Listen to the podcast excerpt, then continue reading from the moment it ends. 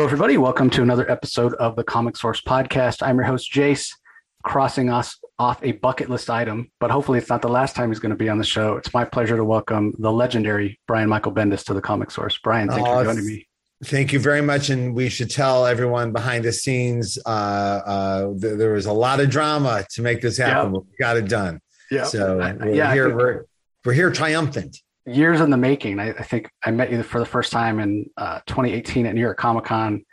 We've talked about making this happen, and then yeah, the sausage is made by uh, two night owls here that got their signals crossed, and we're we're even later than we, we thought. exactly, but I appreciate I, I deeply appreciate your time and and thank you for for following up on it. Well, you know, here's the thing, Brian, and this was so.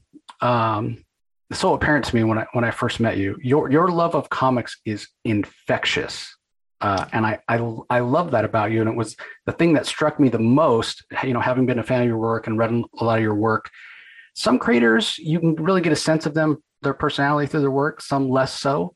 Um, and, and clearly you were passionate about comics, but that joyous, infectious love that just you go to a Brian Michael Bendis panel, everybody, and you leave that panel and you want to just read comics. It doesn't even have to be Brian's comic. You just I, want to read I, comics. I deeply appreciate that. I, I often feel I'm standing on the shoulders of the creators that made me feel that way. Like I just, I just, you know, I, I, I did. I sat in panels and had people fill my head up full of stuff. And so when we're talking about comics, also, yeah, it's comics. It's it's fun to talk about comics.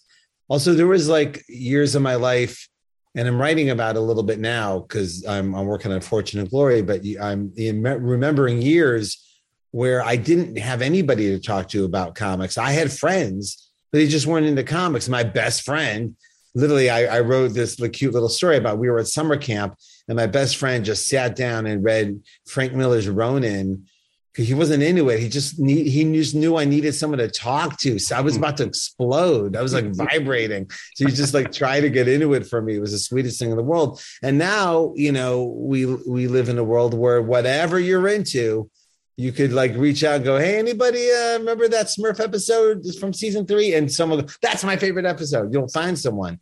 So it's it's it's beautiful to be able to connect with people about stuff like that.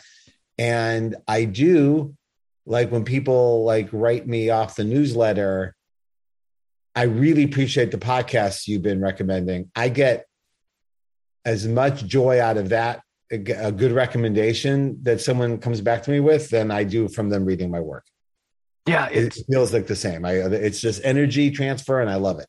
Yeah it's it's fantastic. And one of the things that we've been doing lately on the show is trying to get some of those older creators. We had christopher priest on had an awesome conversation with Gerry Conway uh, oh, isn't Gerry cool? Gerry, yeah. Gerry's someone yeah. I, I I've gotten to know since DC. I got to DC, and oh boy, what a what a treat. Yeah, he's he's a little bit of his time. I mean, to be from that generation and be as liberal as he is, he he's one of us. yeah. No, but you know what? I was uh, I talked about this a little bit uh, on Word Balloon, but I, I um, Matt Fraction and I were deep diving all the classic and sometimes ridiculous Silver Age Superman related material. Mm-hmm. And like Jimmy Olsen and stuff, and and and like some of it's insane, like just just damn right insane, and uh, because it was some of it was meant to just be disposable. It was just mm-hmm. meant to be of the moment. They were just publishing to fill pages, some of it.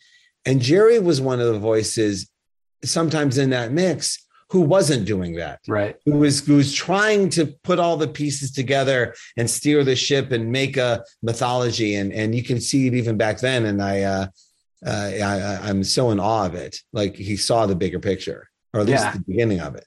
Yeah, he no, he he really did. And and we talked about that. He talked about that when when he was on about how Julie Schwartz was uh, he he's like, you know, I would go on the Marvel and the DC tours and I would, you know, I asked a question one time at a DC tour of Julie Schwartz, and he's like, "Well, how old are you, kid?" And Gerry's like, "Ah, I think I was 15 at the time." He goes, "Ah, you're you're too old."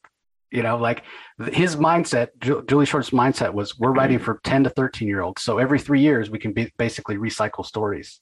Have you read uh, Howard Chaykin's um, uh, "Hey Kids" comics series that he's doing over at Image? No, I haven't take a look at it. I think you really dig it because uh, first of all, the first series is is so angry, it's unbelievable. But the, the second one uh, is more about Howard writing about his early days in comics, and and, and it talks about exactly that, exactly yeah, that, when the generational shift was happening on like the, they didn't know who their audience was except the younger creators did. Yeah it's it's really interesting. Well well eh, to, and to go from there to where we are now with social media and it's shrunk the world and there are bad aspects of it you know people that what? have crazy ideas eh, have now you know they connect with other people's crazy ideas it's like an echo chamber so th- there is some danger there uh, but it is great to you know as a lifelong comic fan to be able to reach out connect with people yeah. like yourself if you if if we had turned back the clock and this was available when you were let's say 10 or 12 years old what creators then that you were reading at that time would you have been like oh I, am going to hit them up on twitter you know in, in I, I, I tell anybody who says am i being annoying i go uh, i would have there was there was no level of which i would have not have been annoying like if there was twitter i would uh, first of all i certainly feel I would have taken a lot more advantage of creators' generosity. Like there's a lot of Steve Liebers out there who mm-hmm. will just help you, who right. will just answer any craft question that you have. Jim Zub, me, Gail, Kelly Sue, we anything you ask, we will stop what we're doing and answer you because we know that that question is important and that we have the answer. Right. So I'm always amazed when people like don't do that you're right they, they or don't don't do it as much as as they used to honestly I, like th- that's that's always interesting. So i i certainly think i would take advantage of that. And maybe i'm just projecting how hungry i was for information back in the day and how there, you know without the internet there wasn't any. I felt like an archaeologist you know looking for information about how to craft a comic in cleveland you know? And um so that but i also know i had and some of them were, were when I was a creator, like waves of snarkiness, the likes of which, um, uh, you know, I, I, I know I would have been a little asshole sometimes. Not not not not not not a not toxic and threatening people, but uh, um, but um, I I was a little jealous monster when people had what I didn't you know what I mean? Like, you know, I, I, I, I've, I've talked publicly about how insanely jealous I was of Mike Allred because he had his shit together when we were, when we were younger creators. Mike Allred had his shit together. He had merchandise and he, his line work was better than us. Like everything about his craft was better. And I, I was just seething with jealousy because I just but I've I've grown and learned that oh, I wasn't jealous of him. I was envious that I could not accomplish it and needed to like so so now when I get that feeling of oh they have that thing, I go, oh then I'll do what I need to do to make that happen for me too. That's obviously something that I want. Well, but at the time, I just his craft was so good and his business he had merchandise. He had yo-yos. I was so oh my god, how did he get yo-yos? so I would have probably been tweeting like a little shithead about it well, as a creator, you always want to keep evolving, right? I mean, when you think yes. back to your earliest stuff, yeah, and and then you know the most recent stuff you've done on Justice League, and and obviously we'll talk a little in detail about Joy Operations, which is fantastic. You got you got Naomi second season coming up. Mm-hmm. It, are you able to see the evolution? Or do you even go back and look at your older stuff? Uh, not really, except for when we're republishing it. So just recently, uh, Dark Horse sent me a new version of Torso to take a look at, and um, it's it's hard to look at for me. I, it, it is, um, but then there's a little parts of it where I'm like, oh, that's better than I thought it was. Like I, I'm like, there's parts I remember to being better than they are, and parts I remember being worse. In general, I know that inside me is a little George Lucas who wants to redraw all of it. Like I want to read, like I want to re-letter all of it, and that's a mistake. I also know that it's a mistake. So I just I, I literally said to my editor, I go, this is hard for me to look at. Go go ahead and let me know if there's anything egregious that needs to be altered or changed or anything like that. So, but I do know that thematically, I'm pretty proud like of, of the themes that I have gone after. I think some of most of them have aged pretty well. Like it's still like you know base, basic human things that I, I'm I'm looking for. Um, so all that seems to be doing well and when i when i like you know because i can't look at it uh, what i do get is people on twitter going like like like the new ultimate spider-man omnibus came out this like last week i think so mm-hmm. look a giant wave of people trying it for the first time i mean it's crazy that that's the format they're reading it in for the first time yeah uh, but they are and uh, i'm delighted that it holds up like I like like I'm like I'll, no one seems to go, hey, this is not bad for an old book. They go, oh, this they they like it, right? So that and like um Daredevil seems to be aging well. So like I, I get a lot of new readers, like a lot of new readers, and and they and and they're not treating it like a nostalgia act. So that's good. Yeah, that's always good. Yeah, you had your hands all over that Ultimate line. I mean, you worked on obviously Ultimate Spider-Man with with Mark Bagley. Yeah. And you you even did some stuff on the Ultimate X Men. You launched the Ultimate mm-hmm. Fantastic Four. That was mm-hmm. a really formative time. And my favorite Marvel book I ever did, Ultimate Marvel Team Up. And I'm not joking. if, if, you if you literally put a gun in my head and said, "What's your favorite book you ever did at Marvel?" I'd say Ultimate Marvel Team Up. I got to check off. It was a lot of firsts. Like yeah. Ultimate Spider Man was amazing, but Ultimate Team Up was them letting uh, they asked me what I wanted, uh, what else I wanted to do, and that that's a book full of things I wanted to do. So, it, the concept of it, you know, let's let's update these classic characters for for modern times, and now, mm-hmm. like to your point, it still holds up. Now it's 22 years old. Amazing, point. amazing, yeah.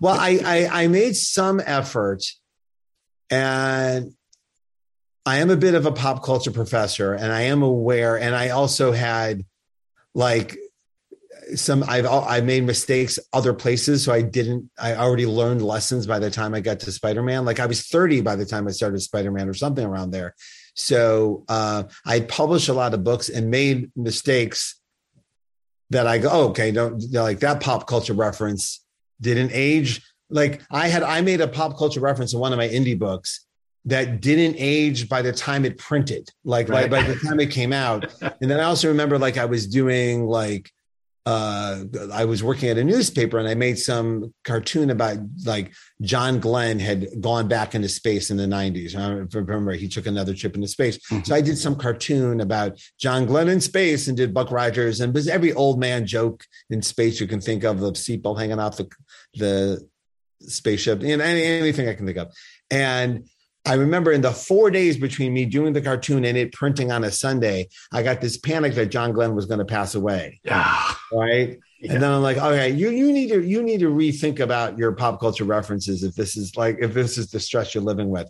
So by the time I got to Spider Man, um, there's very few things that that date badly because I was thinking about it. Also, Mark did that Freddie Prinze Jr. joke in Ultimates number one and I and I flagged it in my head as I don't think that's going to age well. And uh, um, uh, but I I did I think I did a um, what was the guy from MTV? Uh, Carson. I did a Carson Daly bit with the Kingpin, but Carson Daly's still hosting the the Voice, so I'm good. Yeah. Right, so he's still on TV. So other than that, I don't have many. Right, and even like people, a lot of people have been reading that Spider-Man the movie arc that we did. I, it seemed it seemed that Twitter just discovered it that I was doing shtick with Avi Arad in the book, and because of you know Tobey's ascension back into Spider-Man, even that aged well. So that's you know it's it all it all comes full circle. Yeah, and then obviously, uh, and, and this has happened with a couple of your your creations, but in my mind, it's Miles that is is at this point the most enduring. Naomi, Naomi seems to be on the same trajectory, and you know, with her show and whatnot. Yeah, well, yeah, we'll see. You never know. Yeah, yeah, yeah, exactly. But but Miles, and I think I've heard you said that you, um, the current writer Saladin Ahmed is doing a fantastic job. Oh yeah, no, I, my my blessing is that everyone, and and and not just in comics, but in film and in novels and in video games, he's being handled with deep love and care, and everyone's adding their truth and their perspective on all of it to him no one's ever betrayed the character or the core value of the character they've only added and that's that's a, a, a brilliant feeling i did get to talk to some other creators who some of my heroes who have experienced this mm-hmm. it's a very unique experience. You got to get very zen about it, like very, very, like you have to like, and it is, and it's not unlike, like I have one of my kids went off to college, and like, hey, it kind of feels like like Miles went off to college, like, like you're you're living your life, and I'm proud of you. You'll, I'll come, I'll see you every once in a while, but like, uh, you you do you. It, you gotta, yeah, you got to be willing to let them go. Yeah, yeah, yeah, and and um and it's it's a um a blessing I didn't like a lot of this stuff is so far beyond my goals as a creator in comics that it like I'm still just c- contemplating it. This is far, far I, none of this was planned. None of this was the goal, right? No, no one, no one had a Miles movie winning an Oscar on their on their to do list, right? But but there it is. So I get to contemplate it, you know, and and think about what a what a beautiful experience it is, and if you and it's like oh i get to like oh if i put this energy out in the world it, it does it does come back to you in, in, in that beautiful way. Just like they they said it would. It's it's it's amazing. So I, I i i spend a lot of time not writing lord and miller thinking notes every day. Like i think about it like every 45 minutes. And something happens like someone like some miles morales birthday cake will show up on instagram. And I, I literally look at the Miles Morales birthday cake hashtag on Instagram. it's the cutest fucking thing in the world. Got me through my pandemic. You stressed out? Go look at 25 birthday cakes from all over the world. It's it's a uh, you know, all these little. It's the cutest thing in the world. But I, you know, Lord and Miller brought that to my life. It's amazing. Yeah, it, it really is a, a fantastic way of showing how much, and I, t- I say this all the time, how much story and and fictions and the things that we create with our imagination, how much it says to about who we are as a society. I think you can tell a lot about a society about what's important to them. Look at the values in their in their fantasy. Look at the values in the the, the worlds that they create, the stories they tell. Uh, well, I, I, think you're also seeing a lot of creators, uh, particularly in in uh, inside and pre and whatever this new wave of pandemic. I don't want to say post, but whatever whatever we're in now is a lot of people either writing right into it or they're writing the world they wish they were in. Right. right. And, and uh, even going back to those early days of Miles and early days of Ultimate Spider Man, uh, even Jinx, I'm literally writing a world I see and a world I'm trying to pivot it to just by sheer force of will. Not like I have like some God complex, but like, boy, I wish it was like this and maybe if we put it out, and maybe enough of us keep putting it out there, it'll just become that. Yeah, and your your stuff is very much character centric, you know, which I feel yeah. a lot of the best best writing is it's it's character first. So uh, yeah, I would be surprised if you had said, yeah, well, I, I created this particular character, Miles or Miles or, or someone else, I partic- created this particular character with the thought that this is going to be the trajectory that that they go on it. I mean, don't you approach it from the, the point of view of I have this idea for a great character, and you know, once the story starts unfolding, the if I do it right, and, and please correct me if I'm wrong, if, but if I do it right, the character is going to sort of live on their own, and th- then they start telling you where it, they're going, right? Uh, it's true, and other writers will will tell you that it happens. And I know for people who are struggling to find their voice as a writer, uh, which we all are, or don't do it for a living or not in touch with that part of themselves. It sounds crazy. It sounds like well it, what do you mean they take over? But it, it it's um and actors talk about this similarly too. Like you do a lot of work to get to a place where you can let it go. Let's let it let let, let forget it all. Like you've mm-hmm. heard actors talk about i did all this research so i can forget it and be the character right? Mm-hmm. and I, I i see similarities in what what happens. And it's connected to uh, a part of the brain that adults have trouble getting to sometimes. Um, John Cleese wrote a book about it called On Creativity, that when you're young, you're always in play mode. Mm. And then you get really creative, and all ideas are good ideas because they're just being silly and you just no one's judging. Uh, as adults, we bottle that shit up pretty quickly because you got bills to pay, right? Right. Yeah. For people who do this for a living, or music, or art, or any kind of creativity, you do have to allow yourself to get to a playful state. You do have to free your mind so so those ideas will flow. and that, that that's a that's a big part of it too. The big part of uh, then, and then you're typing and then all of a sudden you're kind of being a stenographer. Like they they they they're they're telling you what they want and they're telling you where they want to go or telling you what they don't want. I'm a big fan of that too. Uh, you ever seen a movie when the character goes well this is stupid that's the writer talking to themselves. I really am a big believer of that. If that's your all these characters your little voices and one of them's them thinks this is bullshit right? Don't just rationalize it by giving it voice talk to that character and see what's missing. And I and I and I I, I do do that. But yeah, they the voices can take over. My my hero David Mamet often referred to it that way. That um, he said sometimes you're a court stenographer. You're just typing. Let them talk. Don't stop.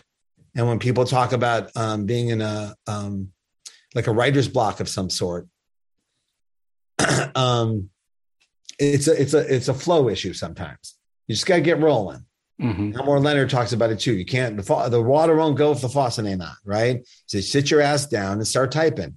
And one one trick to do, it's a really easy writing prompt, but you got two characters in a room, just put them in a room. Just have them start talking to each other.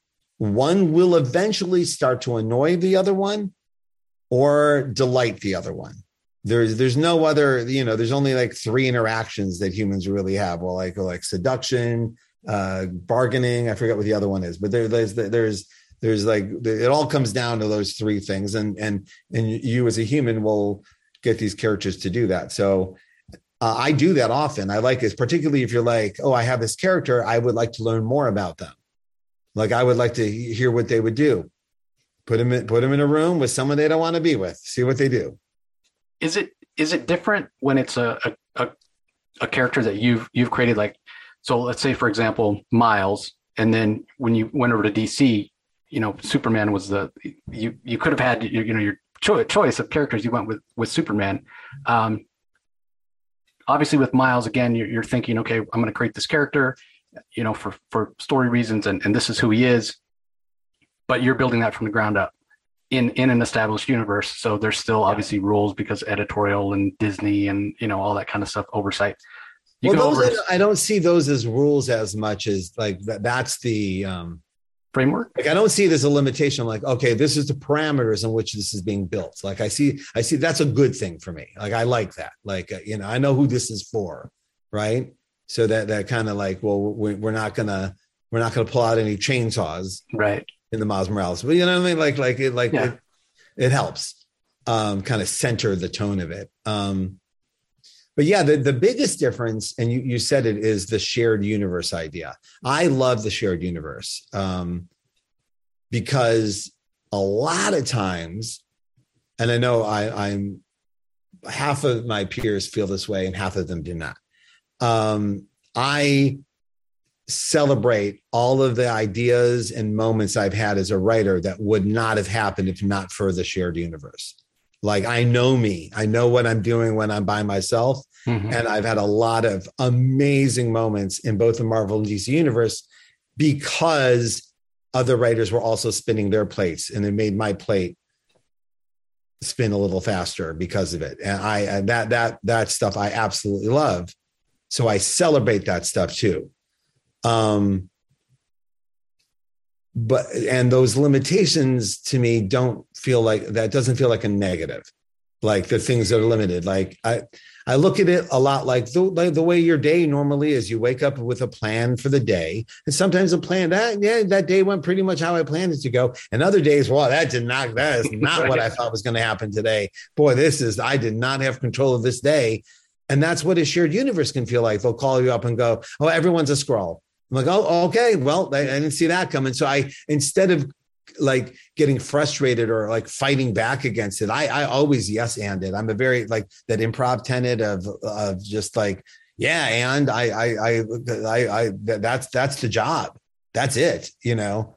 Um, I, I think that's why I'm so like obsessed with the, behind the scenes of Saturday Night Live because it, that it, it feels very much how we make monthly comics. Like this shit will be on the air Saturday night, whether you're in costume or not, right. is very much our job. Like this, this book is shipping on Tuesday. Are you going to have all the letters you want in it? That's up to you. Um, so, uh, and all the energy coming together to make the thing.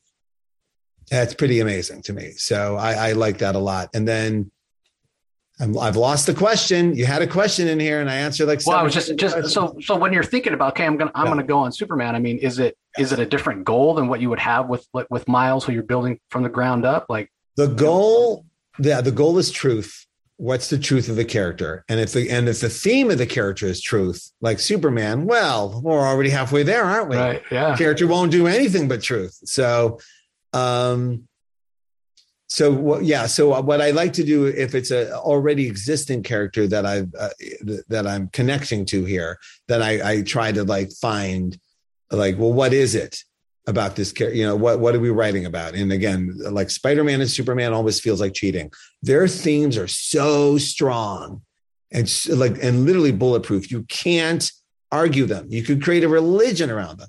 You can't argue them. So it's very uh, cool to do that. But what the, the the the the the flip side is to find original things to do with them, things you haven't seen other people do, but still feel within character.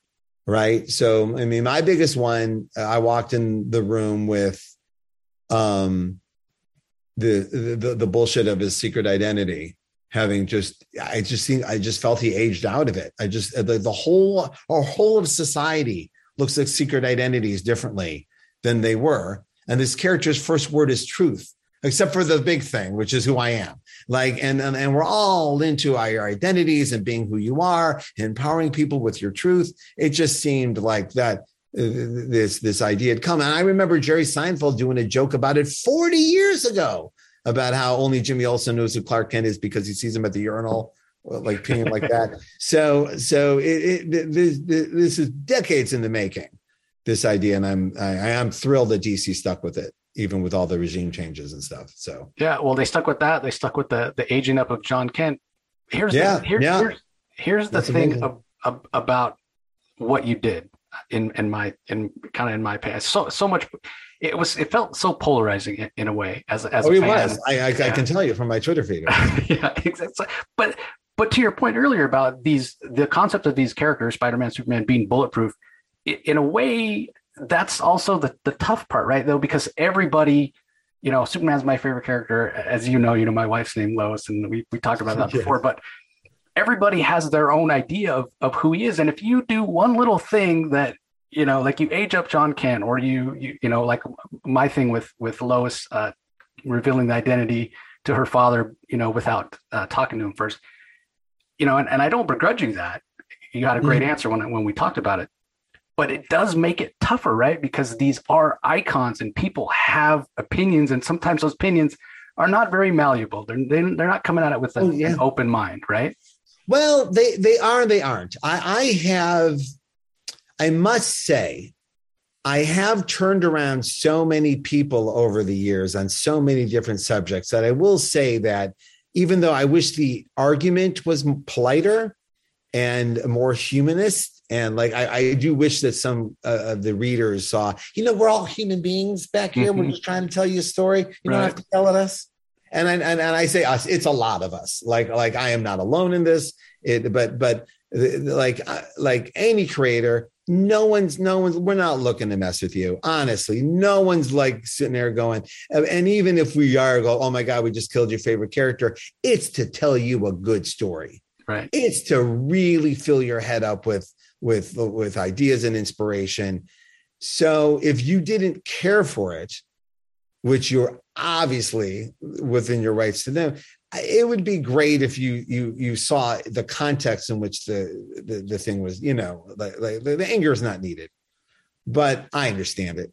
I do. And, and like i said if i was younger and had twitter you would hear a whole shitload of me. I had all kinds of shit to say after avengers issue 200 oh my god if i had twitter. Anyway so um that was the carol danvers has a baby uh and yeah. marries her baby and goes away. Yeah that that i would have some tweets about. But um uh yeah so uh, i look at it like like this.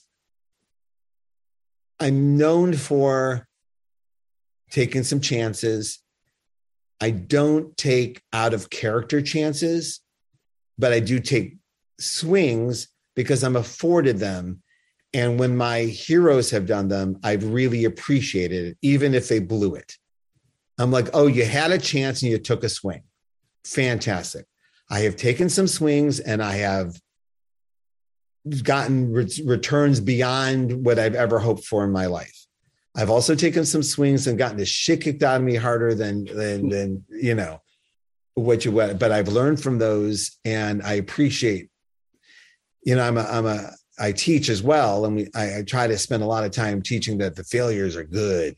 Failure is like you should have fun with it. It's not fun in the moment, but you, you should get excited because you're going to learn something. You're going to be better at the end of this, and that's that's and, and I guess because I'm older now, I get excited when I fuck something up. I'm like, oh, good, y'all. I'm to learn something. Here we go. Yeah, I won't and, make that um, mistake again. No, or, or or or how big of a mistake was it? Was it a ten percent mistake or a hundred percent mistake? There's there's there's levels. It's it's creative. It's energy. It's tone. You know, it could be anything. Uh, sometimes and sometimes it's just timing. That's the other thing too. I've done things that in the moment there was a you know and and again, it's never everybody. That's the other thing too. Sometimes as creators, we think oh, everyone hates it. I'm like, no, those people hate it, and they're loud, and yeah, and, and they're and they're and they're and they're talking to you, right? So it feels like everyone, but it's not. It, it, uh, no matter what it is, it, uh, no matter how popular it is or, or not popular it is, some people like it, some people don't. And um, if you don't believe me, Google uh, chocolate, Beatles, or Scorsese. Like you'll see all the all the, all the weirdness. Um, I, uh, yeah, so I, so I, I think about that. I think of, so I take the swing with my best heart. Like I know is this, is, is my heart pure? Then, then take the story swing. And then that way I can look at someone on Twitter who may be angry at me and know in my heart, I, I'm not looking to piss them off. So if they're pissed off, this isn't a fight. I've, I've angered them. Right. Um, and sometimes I can tell I'm yelled, I'm being yelled at by someone who heard something about a story. They didn't read it. Didn't even read it. And I and I do I do see a, a, great deal of difference between the people who actually read the stories and hear about the stories. I'm sure you've seen some of that online as well. And oh, and and again, that's not saying I'm saying that anyone who doesn't like me didn't read my book. That is not what I'm saying. I'm saying that you can tell sometimes.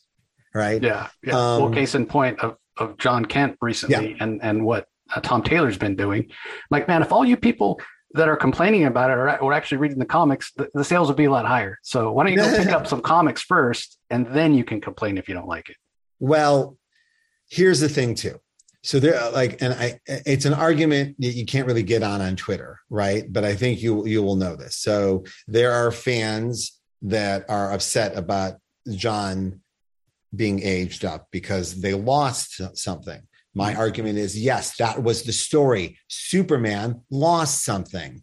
It hurt. He's dealing with it. It's a new story. They are a different kind of family than the rest of us. He is a special needs child for all intents and purposes. He needs things that are different than other children, right? And and he knew it the whole time.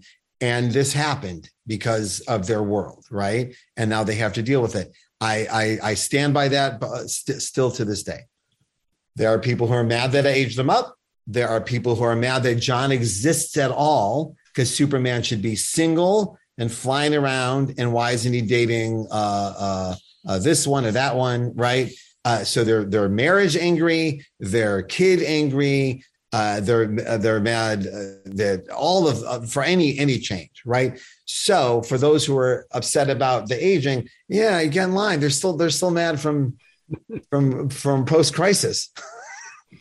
you have to i mean and, and, it's great to hear because um, you know you stand by your story and i, I was talking to tom king uh, mm-hmm. he's been on the show a, a bunch of times but one of the times that he came on after um, heroes in crisis had completed and we were talking about well if you knew then what you know what you know now and because he said he's like you know i knew wally was beloved but i didn't know how beloved but at the end of the day it it almost works better because this is the story I'm trying to tell. And and you know, as a creator, you kind of have to stand behind your work unless you're admit otherwise isn't it admitting that you you know that it wasn't it didn't maybe have as much value as you wanted it to no you do you do learn from every interaction like this. And i do and when someone someone comes at me hot about jon or like again we're focused on jon but there's other things as well. And and uh, I, I consider it like i do I, I think about the power of the words of the images or or where this person is coming from and their perspective that is different from my own right? And again for those who want to communicate this to creators coming at it with some kind of like you know just just hi can i tell you about my thing is much easier for us to hear than hey asshole like just i'm, I'm telling you well I, i'm all ears but if you just if you start swearing at me or my friends i'm, I'm not listening anymore right so it's just you know i got stuff to do but um uh, so so like with Jon, I thought I thought a, a, lot. They go, "Oh, you ruined Jon. He's ruined. Mm-hmm. He is ruined forever, forever and all time." And I thought about it, and literally as I was thinking about it, somebody tweeted me how I ruined the Avengers. and I'm like, yeah, it looks like they're okay. Yeah. I'm cu- like, yeah, I'm like, I, I, it looks like the Avengers did all right. So I'm, I'm gonna, I'm gonna have to wrap this up in a bow and move on with my day. And I, I did, did we ruin Jon or did we give Jon an enormous spotlight in which he can bring an, an enormous amount of truth that is unique and modern and different than his father's. It, it does. That's the balance. How how to get Jon where he is right now, and Tom did an exceptional job. Uh, and and and and somehow get him out from under the, one of the biggest pop culture shadows in history, which is his father. Right? I had I had a similar, uh, you know, uh, thing to do with with Miles Morales. Like mm-hmm. like Nobody hates Peter. No one's looking to fix Peter. No one's going, ugh, I'm sick of Peter Parker. No one has ever said that in the history of anything, right? So for me to introduce this character, it's a bit of a tightrope that I have to consider. So yeah, that was controversial done. at the time as well. It was sure, and so was Riri, and blah blah blah, and and and and these things, you know, the character and the story and the quality, the craft that goes into it, hopefully will win the day at the end. Well, here, here's the Most other. Most of the time, it has. Here's here's the other thing about it too, Brian. Like we're, I feel like for the last maybe 15 years, certainly 10 years, we've been in a golden age of story in terms of it's never been easier to create your own comic. Yes. And so here's the thing that I don't understand about all the, the vitriol, right? So first of all, there's no reason you can't still tell stories of John at you know 11 12 years old. And, and they do by yeah, the way. They're, yeah. they're, doing it right now. Yeah, yeah, with the digital with the digital first stuff. So that's still and it doesn't and what you did doesn't invalidate anything that came before either. So that's that's no, number two. number three we never do that. if you don't like the show change the channel. If you don't like the comic i promise you there's another comic out there that you will like. I but i i have a different i i've i i, I i'm a little more open to the vitriol I, I uh, these characters mean a lot to people at very important times in their lives. That's why I like like that's, that's why I, I won't fight with anybody, not because I'm uh, because you're not wrong. This means a lot to you, and now it's not there anymore, right? And there are things in that are in the pop culture that if they got taken away from me, I'd be right. So I I do I do know that feeling. Um, my, my only argument is yeah and we're we're we're now taking that feeling forward. We're like like because the other thing to do to these characters is just let them spin the same story wheel over and over and over again and then people get bored and walk away mm-hmm. and that character is only of a moment and we've all seen them. All all generations have them. The character is huge in the moment and then they didn't do anything with it and then it just kind of you know had its had its time right yeah. i've had some of those too so so thinking about that is like if you really love the character really think about the fact that you what you celebrate that all these creators are really trying to keep the character going forward and going forward in new directions you know uh, that, that's always what's happening behind the scenes that i see so. yeah well something else you said there that makes uh, that, that i want to comment on it makes a lot of sense because uh, it goes back to the way I see the the Superman Lois relationship with with with my wife, you know, being named Lois, and the way that you see it, because you you know you had said that, man, I could even go and buy a house without telling my wife, and she would be okay with it because I know her, and that's where our relationship is, right? That's what you bring to the story. Yeah. That's your perspective, right? Yeah. I don't have. I have the opposite. I'm like, no, I would. I would never do that. I'd never be able to. And when I talked to my wife froze. and and told her, well, yeah, Brian said he- could even go buy a house, or vice versa. His wife did, in fact. Wait, you froze at. I'm sorry to. I froze at your um buying the house. I think we're Okay, back. yeah. now, but- So so yeah. So I I couldn't buy a house without telling my wife. My wife would not never do this. this but you know, you could, and I think you said your wife did. Yeah, my no, my wife did. I would never do that. I would never buy. right. Uh, But yeah. she but she knew you would be okay with that. yes, you but and you know that so you bring that to the story and when I, and that's part of the reason why she's your wife and part of the reason my wife is my wife is because you know it's about the values and and people need to understand that when you're reading a comic it's not only what the the writer and, and the artist and the whole creative team is bringing to it but we all bring our own stuff to the story yeah, oh yeah, absolutely.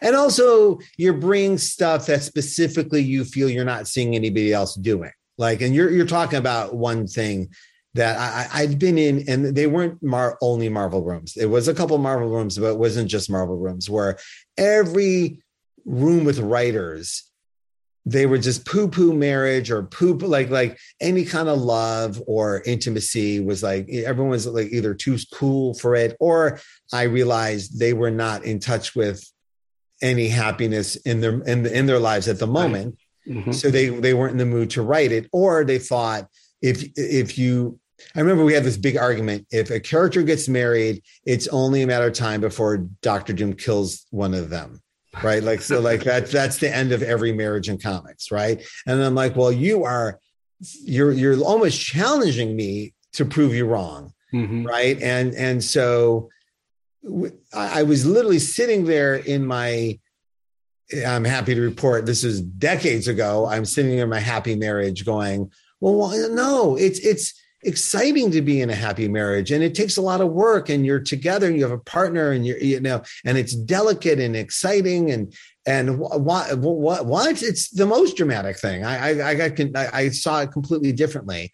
And then and then so i that i just married them to to to see if i was right right? And and i was. And then was so happy when i was um gifted lois and clark's marriage which was already set up to be this right? They're not getting divorced. Right it ain't happening all right? They they've they this is this is a good marriage right? They are they are in it and they know this is complicated and they they signed up for it.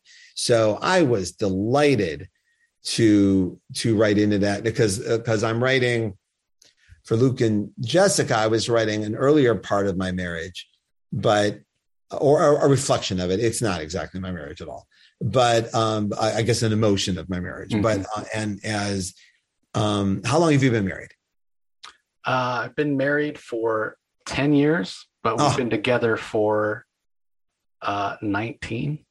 Okay, well, I, I'm excited to tell you that something happens at it's like level 20. Level 20 is a boss level. It's the best. I like I, I like we always had a good time, but something happened like our 20th where we're just like, God, this is the marriage is the best. Like we're just having that, and it's been that way consistently. Like, I don't know, like whatever, whatever like little immaturity you had left in you just got sucked out. I know everyone's different, but like for us, it's it's been the best. So to write into that um with Lois and Clark was was exciting.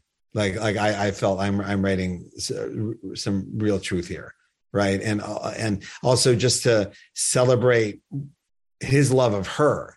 Like I saw like I, so I did a lot of pre-reading as author uh, before I went in, and I saw a lot of people would literally have Lois do monologues about why she liked Clark. Like it's not fucking obvious, right?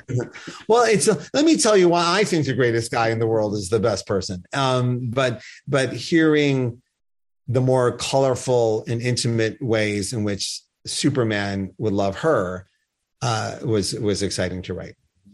Yeah, and the other thing that you did on the series, which I really appreciated, you you set up action. You almost went back to the very earliest roots of action, and he made it more street. You know, like Superman fighting. Well, yeah, that was on slum design. lords. Yeah, and, Yeah. and and the Superman comic was more the the cosmic, really Mhm. superhero kind of stuff. You know, you're writing the same character. Was it a different headspace based on kind of the different tones of the book? yes and no. Like there was like a Venn diagram. Like there was a part that was both of it, and then there was parts that weren't right. And then mm-hmm. um, uh, and then when John Romita came on with action, I, I I realized, oh shit, am I writing Daredevil? Like like it like started, like, it started to look so much like Daredevil yeah. that uh, I, uh, I I had to really contemplate what was going on. But um, yeah, I was I was super grateful because it, it, it was almost handed to me in a way that was it was like uh, all I had to do was kind of plant that this one was cosmic and this one was metropolis. I, I didn't mm-hmm. say like urban. I just like this is the Daily Planet book, and this is the Superman keeping everyone out of our orbit book, right? And right, yeah. uh, and and by doing that, uh, I was able to kind of like contemplate the storytelling devices and like you look at the like large imagery of superman versus the more shadowy imagery uh, of, of of action but they both have bombastic superhero moments in them but it's it's sometimes it's just perspective it's just the way people are seeing superman and he's backlit and you know and and it's just the yeah just perception more than anything. But yeah, yeah. I i like i was excited because balancing a franchise on numerous titles is is obnoxious uh, and i've done it a few times. And if you're given that great honor you really got to make sure the books have a specific voice or get the hell out of the way. You're just you're someone else should be writing this. Right. Yeah. And and I, I such a strong take for this. I felt I felt uh, worthy of, of, of both books, like I did when I was on Avengers. Yeah, and from there to to Justice League, you only have a couple of issues left. Uh, three issue arc here where they're fighting. They're all they're all double sized, so it's really like yeah. eight or nine issues left for you getting them all quickly. Yeah. But two came out today. Yeah. So that was a lot. That was like 50 pages of, uh, no, it was like, yeah, it was like 70 pages of Justice League today. Yeah. Yeah. And uh, I, I've gotten a chance because they sent the press copy already. I've gotten a chance to read part two. And yeah, I mean, oh, good. Black Adam. And it's, it's big. It's, it's out there. Uh, but soon we know that the, these characters are going to die. It's just Death of the Justice League in 75. So sad. They're all going to yeah. be dead forever yeah. and ever and ever, and they're never coming back. Yeah. Well, the fact that it homages Superman 75, we all know how that worked out. So, I mean, how much do you know about what Joshua Williamson has planned for, for Dark Crisis and, and whatnot? Are you, are you going to be involved at all? Do you have any? No, I, I'm, I uh, I I chose to tap out, not in disrespect to anything that's going on over there, but the, the opportunities coming my way outside of this were scarier. Uh, mm. They they offered me some pretty cool books over at DC um, uh, that I know will hurt me for a little while. Like anytime you turn something down, the the twelve year old in you goes, "What the fuck are you doing? You yeah, what?" Right? But the truth of the matter is that uh, some other things have come my way that are delightful and scaring the shit out of me and I sit there every day with my students going, do the thing that scares you. That's the thing right. to do. So I have to, I have to follow that. I have to follow that, that, that, that road. Yeah. We have to keep challenging yourself. That's how you evolve as a creator. Literally, like me and Alex, I, I told them, I go, it's so rare that it's actually like the, the like, it's like, um, let's make a deal. Like, like they're all in front of you in a row. Sometimes mm-hmm. they come near each other, but this one, like number one, number two, and we we took we took the scarier one. Gotcha. What? But you do still have um, Naomi season two. no, I have Naomi, and I have Justice League versus Legion, and uh, I'm not like we're all good at DC. Like I'm not averse to doing other things, but I, uh, boy, when when you see what the I, I have a couple announcements yet to come. Uh, I know people know that me and Andre Lima have been working on a book for the last couple years uh, that announcement's forthcoming. That's pretty en- enormous, and some other stuff cooking.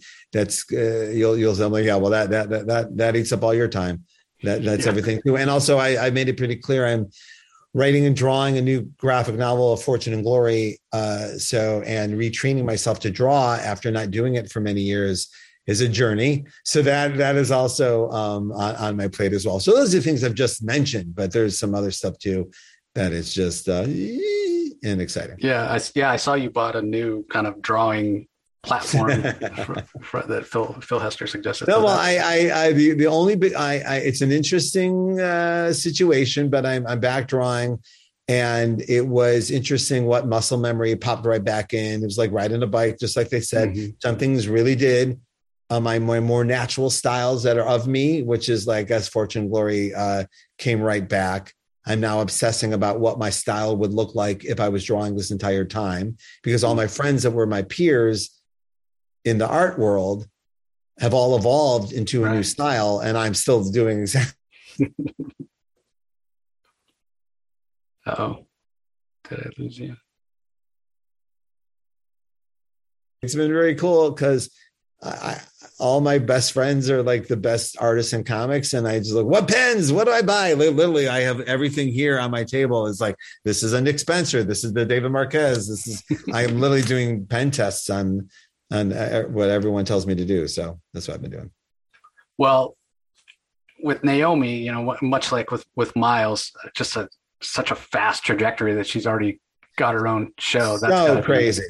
So crazy. And the other crazy thing is how people think that I'm used to it or like I'm like I I sent um you know do I have it here? There was a um I was at the Lego store. No, I'll never find it. There was I was at the Lego store and there was a new there was a new little Miles Lego keychain and I was so I, I got emotional. That's exciting. I'm a big Lego dude. And there's the Legos, and I, I took a picture and sent it to my friends. And I'm like, "You're not over this?" I'm like, "I should be over this." Yeah, it never stops Am I supposed cool. to be? Yeah. Yeah. They think like uh, yeah. So that's that's my um, high class problem of the year. no one wants to like I yeah. Just no one no one. Uh, I don't know. I, it's it's a lonely road. Right.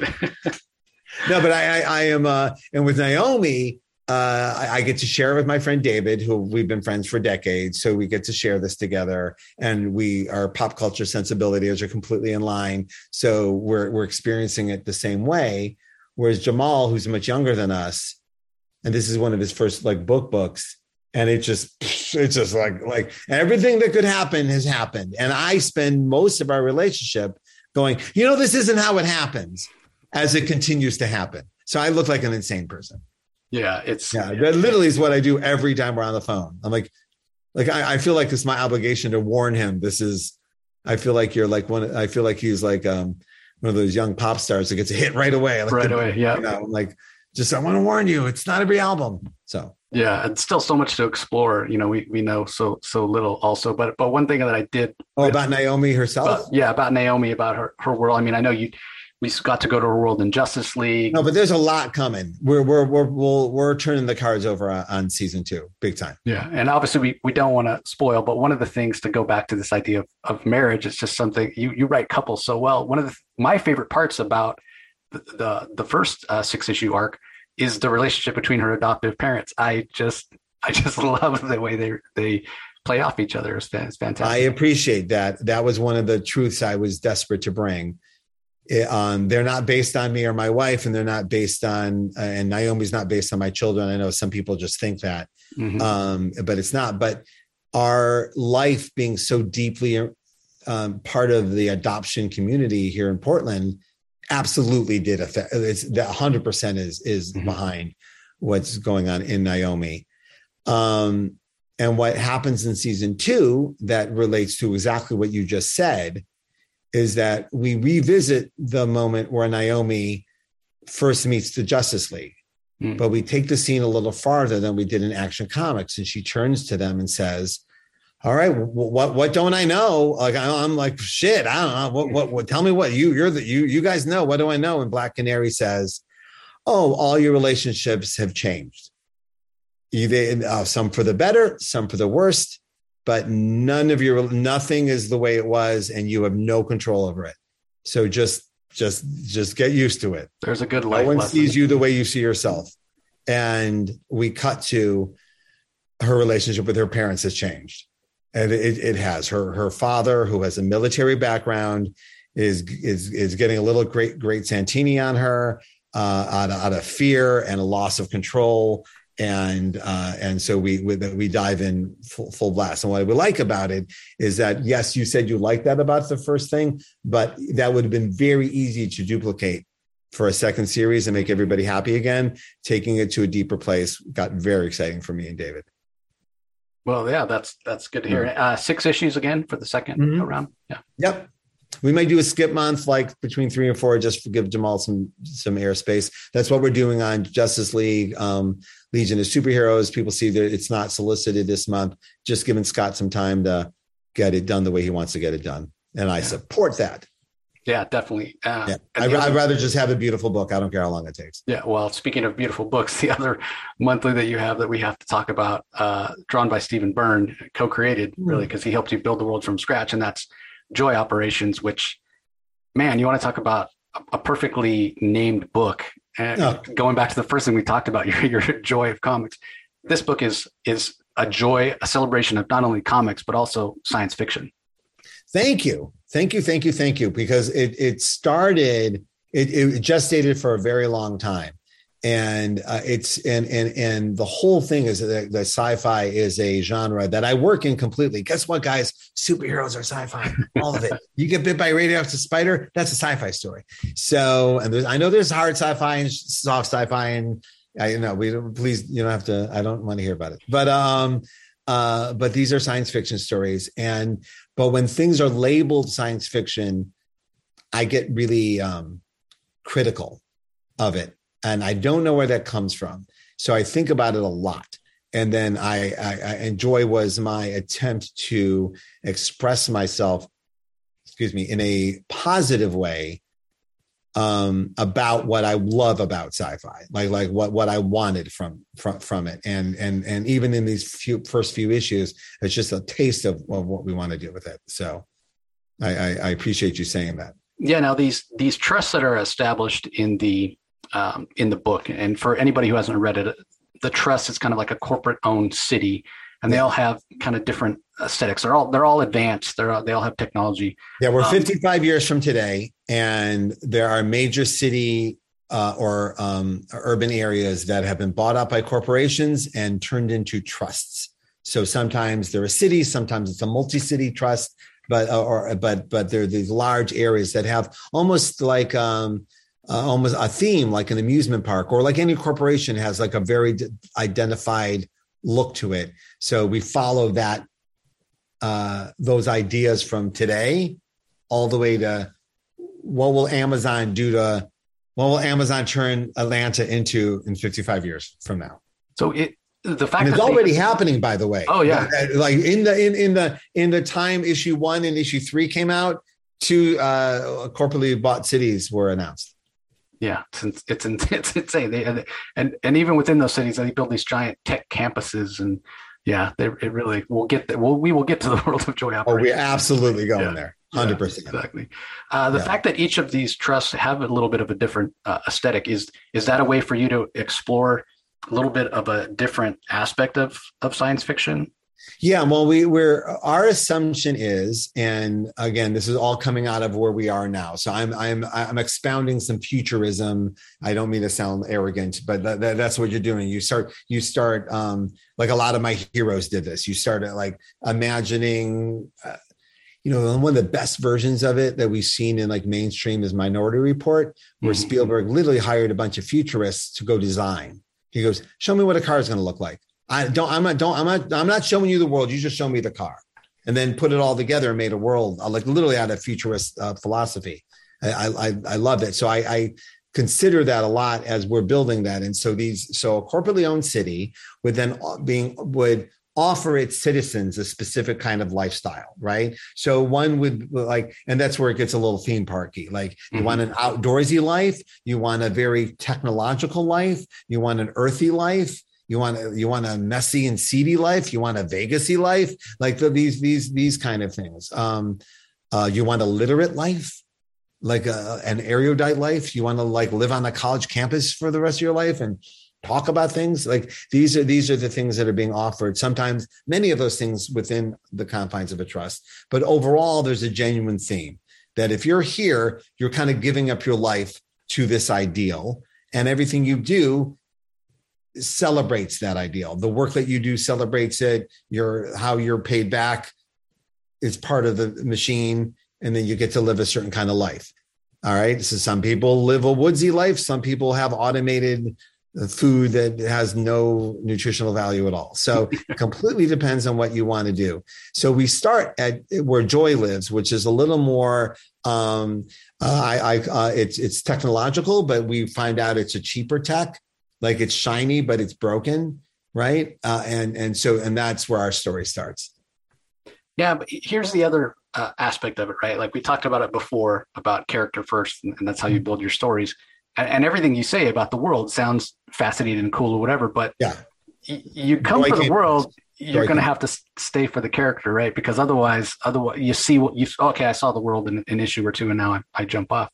Uh, so Joy, she's she's older. Uh, I think I saw where you said um, uh, inspired by the actress Cherry Jones which I, I, it's fascinating. I know a lot of people just Google Cherry Jones, you'll recognize her. You may not know the name, but yeah, two thousands Jerry Cherry Jones. Yes, like yeah, early two thousands. Yeah. So talk about choosing to go with a little bit of an older heroine uh, uh, like that. And, well, I may have been somewhere where somebody was talking about another writer, and they go, "Why do they only write kids? What what's up with that?" And I went, well, I only write. Oh shit! I think I'm only writing kids, but I, I never, I didn't. I kind of backed up into it, like I wasn't. That wasn't intended, right? But like, I, I it is a great place to write a character because they're just at the cusp of their adulthood, right? Mm-hmm. They don't know what they don't know yet, and everything, all the all the loves are real and all the pains are real. Like, like it, that's why I write at, at that age so much.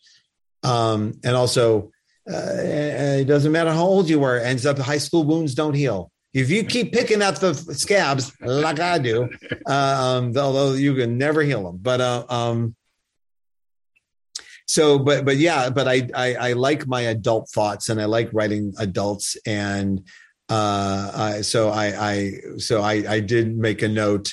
Uh, this will be an adult woman of of accomplishment. Um, but the other part of it what I got really excited about Joy um, was the narrative, what's going on narratively. And we discover that Joy um, has somebody speaking to her.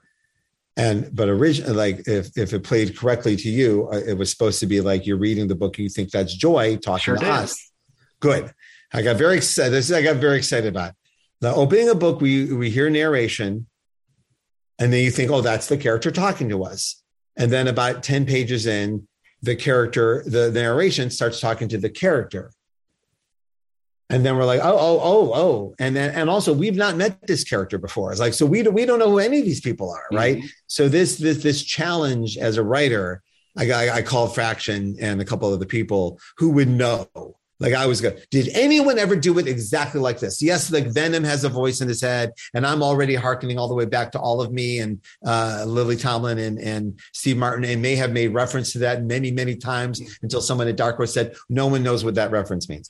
But um, but uh, um, are you talking about Inception? I go, no, it's all of me. But um, um, so there are there are the voice in the head uh, storytelling has been done, but this this coming in like this I, I, had not seen done before and i got very excited to try to see if if i could pull it off and if it could be pulled off and if you could end up liking joy not knowing her before it happened like there's a there's a version where uh, that i do 20 years ago where the last line of the issue is what what joy what what she says on page 10 mm-hmm. right and and I, I I wanted to see how far I could take go into the story and not lose not lose anybody. So and so I called Stephen with this and and eh, and also I just I, I anytime you think of something you haven't seen, you go oh oh oh okay like that happened with Powers too. I'm like wait no one's done this because this one looks like low hanging fruit and I I and I you know it, it gets it gets super exciting when you find something that just you know there's there's thousands of people looking at this stuff at every um, from every angle and the fact that you find something that no one else saw just that way ugh, it's super exciting and yeah. does not happen every day i can no, promise it, you that it, it, worked yeah it worked it worked perfectly and the dynamic between joy and the voice is, is it, it resonates in issue two and issue three it's still there but there also is a lot Joy's got a lot of anger in in Yes. a lot of ways. So is is that an outlet for for you as a as a writer, or you know, how much of you is in is in Joy? Is that you cutting loose? Well, every they're all a little bit of me, and they're all not me at all. Like that. That's you know that that's sounds like a bullshit answer, but it is it is true. Like you can't write a character without feeling their feelings, without living in their skin on some level. It just it just doesn't it just doesn't happen. Um. So Well, hold on before I you think go on. Let me Yeah. let, let me kind of expound on my my Sure. question. The reason I ask is because of, of what we were saying uh, earlier about commenting on the, the world that we're we're living in. You know, and you were talking Mm-hmm. about writing to try to make some change, and God knows, Brian, we could use some fucking change these days. yes. Yeah. So so that is kind of where I'm coming from with Yeah, the- yes, hundred percent. And I and I'll even say I'll, I'll cop to on a couple of levels. I'm probably not in touch with right now, and then I'll look at it later and go, "Ooh, that was in pandemic," right. because we're already seeing it. There's a, like it's a very funny amount of. I don't know if you saw like last week. There was like three trailers where Alexa is trying to kill you. Hmm. Like there's like like and Soderbergh's got one which I'm excited about, but there's also two others where like where and it just sounds like a screenwriter alone in their pandemic house with their Alexa Yeah. paranoid.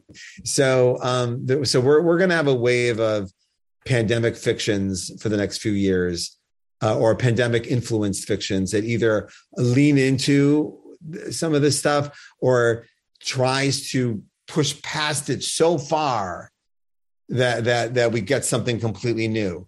So my, my conscious effort was to okay, let's write where we're going to be in 55 years and unpack this stuff for them Mhm. right and and, and that part is yeah so that's so but what i'm not trying to do is ever like lecture about you know government is bullshit like like Yeah. it's just obvious and no one wants to hear it and uh, so so by by removing all of the modern constructs of infrastructure uh, we can we can take it to another level. Like the things that Joy is mad at are not things we have, but we have things like them, so we can hopefully commiserate with her.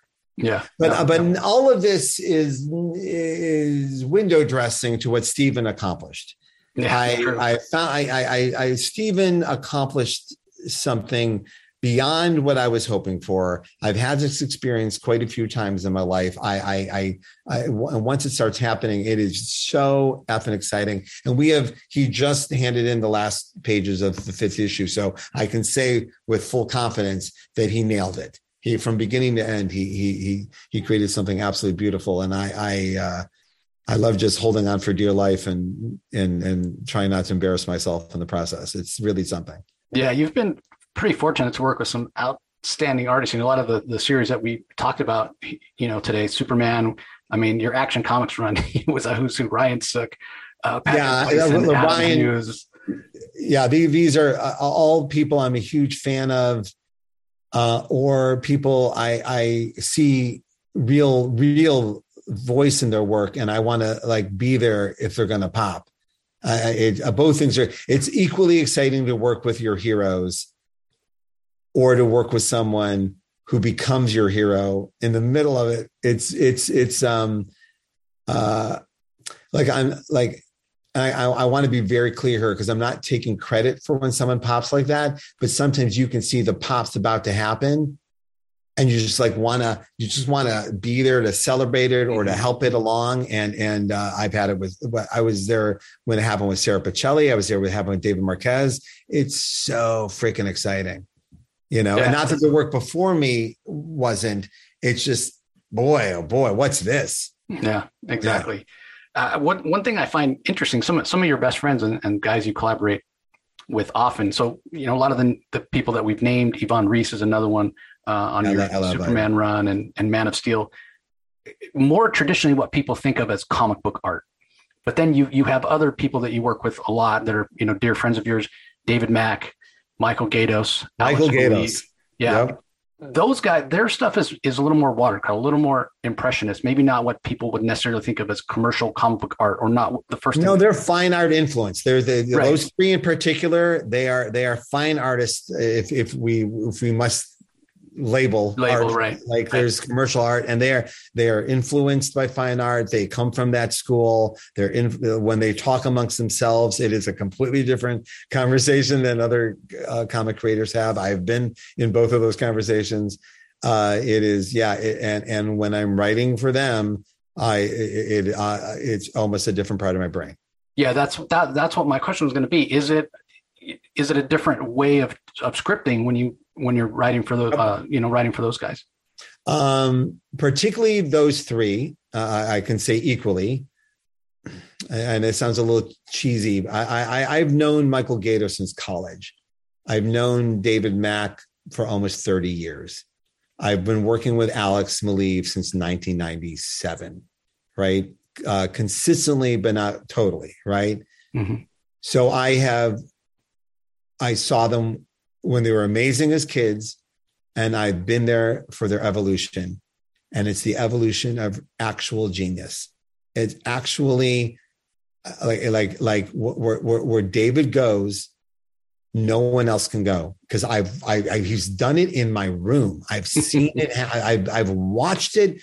Like it's just me and him in a room, and I've seen him go into the fugue state where he doesn't know I'm there anymore, and he is making stuff. Um, uh, uh, um, what my I, you can go look at my Instagram. I'm I'm posting stuff for books that are coming out in a year from now because what Michael Gaydos has done in Pearl is so beyond what he did in Jessica Jones that I'm confused by it. Mm. Like I I'm like I'm like stunned. Like why did why this book? Why did this take you here? Right? And oh my God, how do I keep you here? Right? Like like yeah. or, or where else can we go? Right? And and with Alex, uh, he, he and I are. Uh, it just, I, I just, I just, he's the he's the of the three of them. I was trying to draw like him, and then I met him. Like like if you look at torso, I'm trying to Alex. I can't do it. so now I get to work with the person that can do it uh, and and celebrate it. It's and something, and also all um, uh, David and, and Alex particularly. I, I, can't even believe we know each other. Like David's from Bromley, Kentucky, and Alex is from Sofia, Bulgaria. How would do we even know each other? And yet we're like uh, like I love them so dearly, and we're so connected forever and ever. So yeah, yeah. Well, and, and the other aspect of this is the fact that you're working on books with them, you know, under the Jinx World imprint that you know, it's not that license stuff that we talked about before where there's necessarily the the parameters. You know, you guys are controlling where this goes and and being able to to have ownership of it with your friends has to be again, here's that word joy. It has to be joy No, it is. It's absolute joyful and and and the word and the and the um we named her joy, but the but the the uh, the quest for joy was very much on my mind throughout the pandemic, right? Also, um, you you might find this funny. Do you remember? Um, uh, do you follow Leslie Jones on Twitter? Mm-hmm. Mm-hmm. All right, so Leslie Jones watches TV and posts clips of her watching TV and yells at the TV. Yeah, it is absolutely amazing, right? It is the she should charge for it. It's hilarious. I would pay money for it. Um, she would often um, watch Joy Reid's show on MSNBC and just mm. yell at her, "Joy, Joy, Joy!" And that, and I, and at one point, Joy was like a temp word for that energy of like, like I wanted, I wanted to Joy, Joy, and and and I kept. I just I said no. Let, let us celebrate it full on and and and and say where this came from. So, oh, but anyway, um, that, that was a side book. But this this searching for happiness, like true, true calm happiness in our work and in in our life has has uh, has has been a big quest uh, as as as we move forward into these into these new books. And and there and it's it seems like an impossible task but yeah that is uh yeah, 100% on our mind. Yeah it's and also these should be fun. And sometimes the the the fun gets sucked out of things. It just yeah. does by by corporations or just by by people yelling at each other on the internet. These, these are fun, And you know what? And that's why I'm so blessed to have so many children because they remind you constantly, right? When I see my nine year old pacing around the room lecturing me about Legends of Tomorrow with so much happiness in his heart, so much that I'm like, yeah, that's all it's supposed to be. None of this other stuff. Yeah. Let's focus. Yeah, let's focus on on on what matters here. But but I feel I feel you asked a question just a second ago about my peers that I didn't actually answer. No, no, you no, you, you, you, yeah, yeah, yeah. Sometimes I all, tangent yeah. immediately. no, it's all it's, no, it's all about finding the joy. But but here's the other thing, and I'll I'll uh, we'll talk a little bit about Substack and if, if you know what's going on there. But I would recommend Brian has a, a newsletter on Substack right now everybody you can go you can subscribe it doesn't cost anything.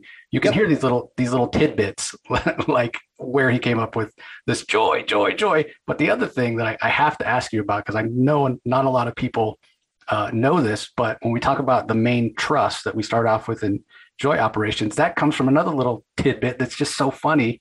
Tell everybody where the oh came from. i was like what's that this is this is true.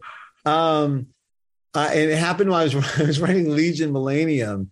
And every time I, I must have been tired, but every time I wrote Kamandi, I wrote Jonando. I was like one letter off on the keyboard. And I've never done that with any other word, but I I I, I missed it like like three times, and I wrote Jonando, and then I googled it. It's not a word; it doesn't exist in the language. and then and then I I literally said I, I'm going to use this word. This is a word that my body wants to make. I'm not going to ignore my like. So, someone in here wants the word Jonando to exist, so I uh, so I kept it. So yeah, yeah. it's community. Uh, I love, yeah, I love that. I love that. that's that. never seriously. I can't think. I type every day. I can't think of another time that's happened. So I, I did mention Substack, uh, and we see a lot of creators that are coming up. Any any mm-hmm. plans? I know that, that you've been offered. Anything you can tell us? It's it's too early to to talk about yet, but yeah, I'm I'm going to find some cool stuff to do in that space. It, it, it's um uh um I like where we're all evolving to. The, the whole industry has evolved. Um, this is separate from Substack. I'm a huge fan of this new three market market that we that we've evolved.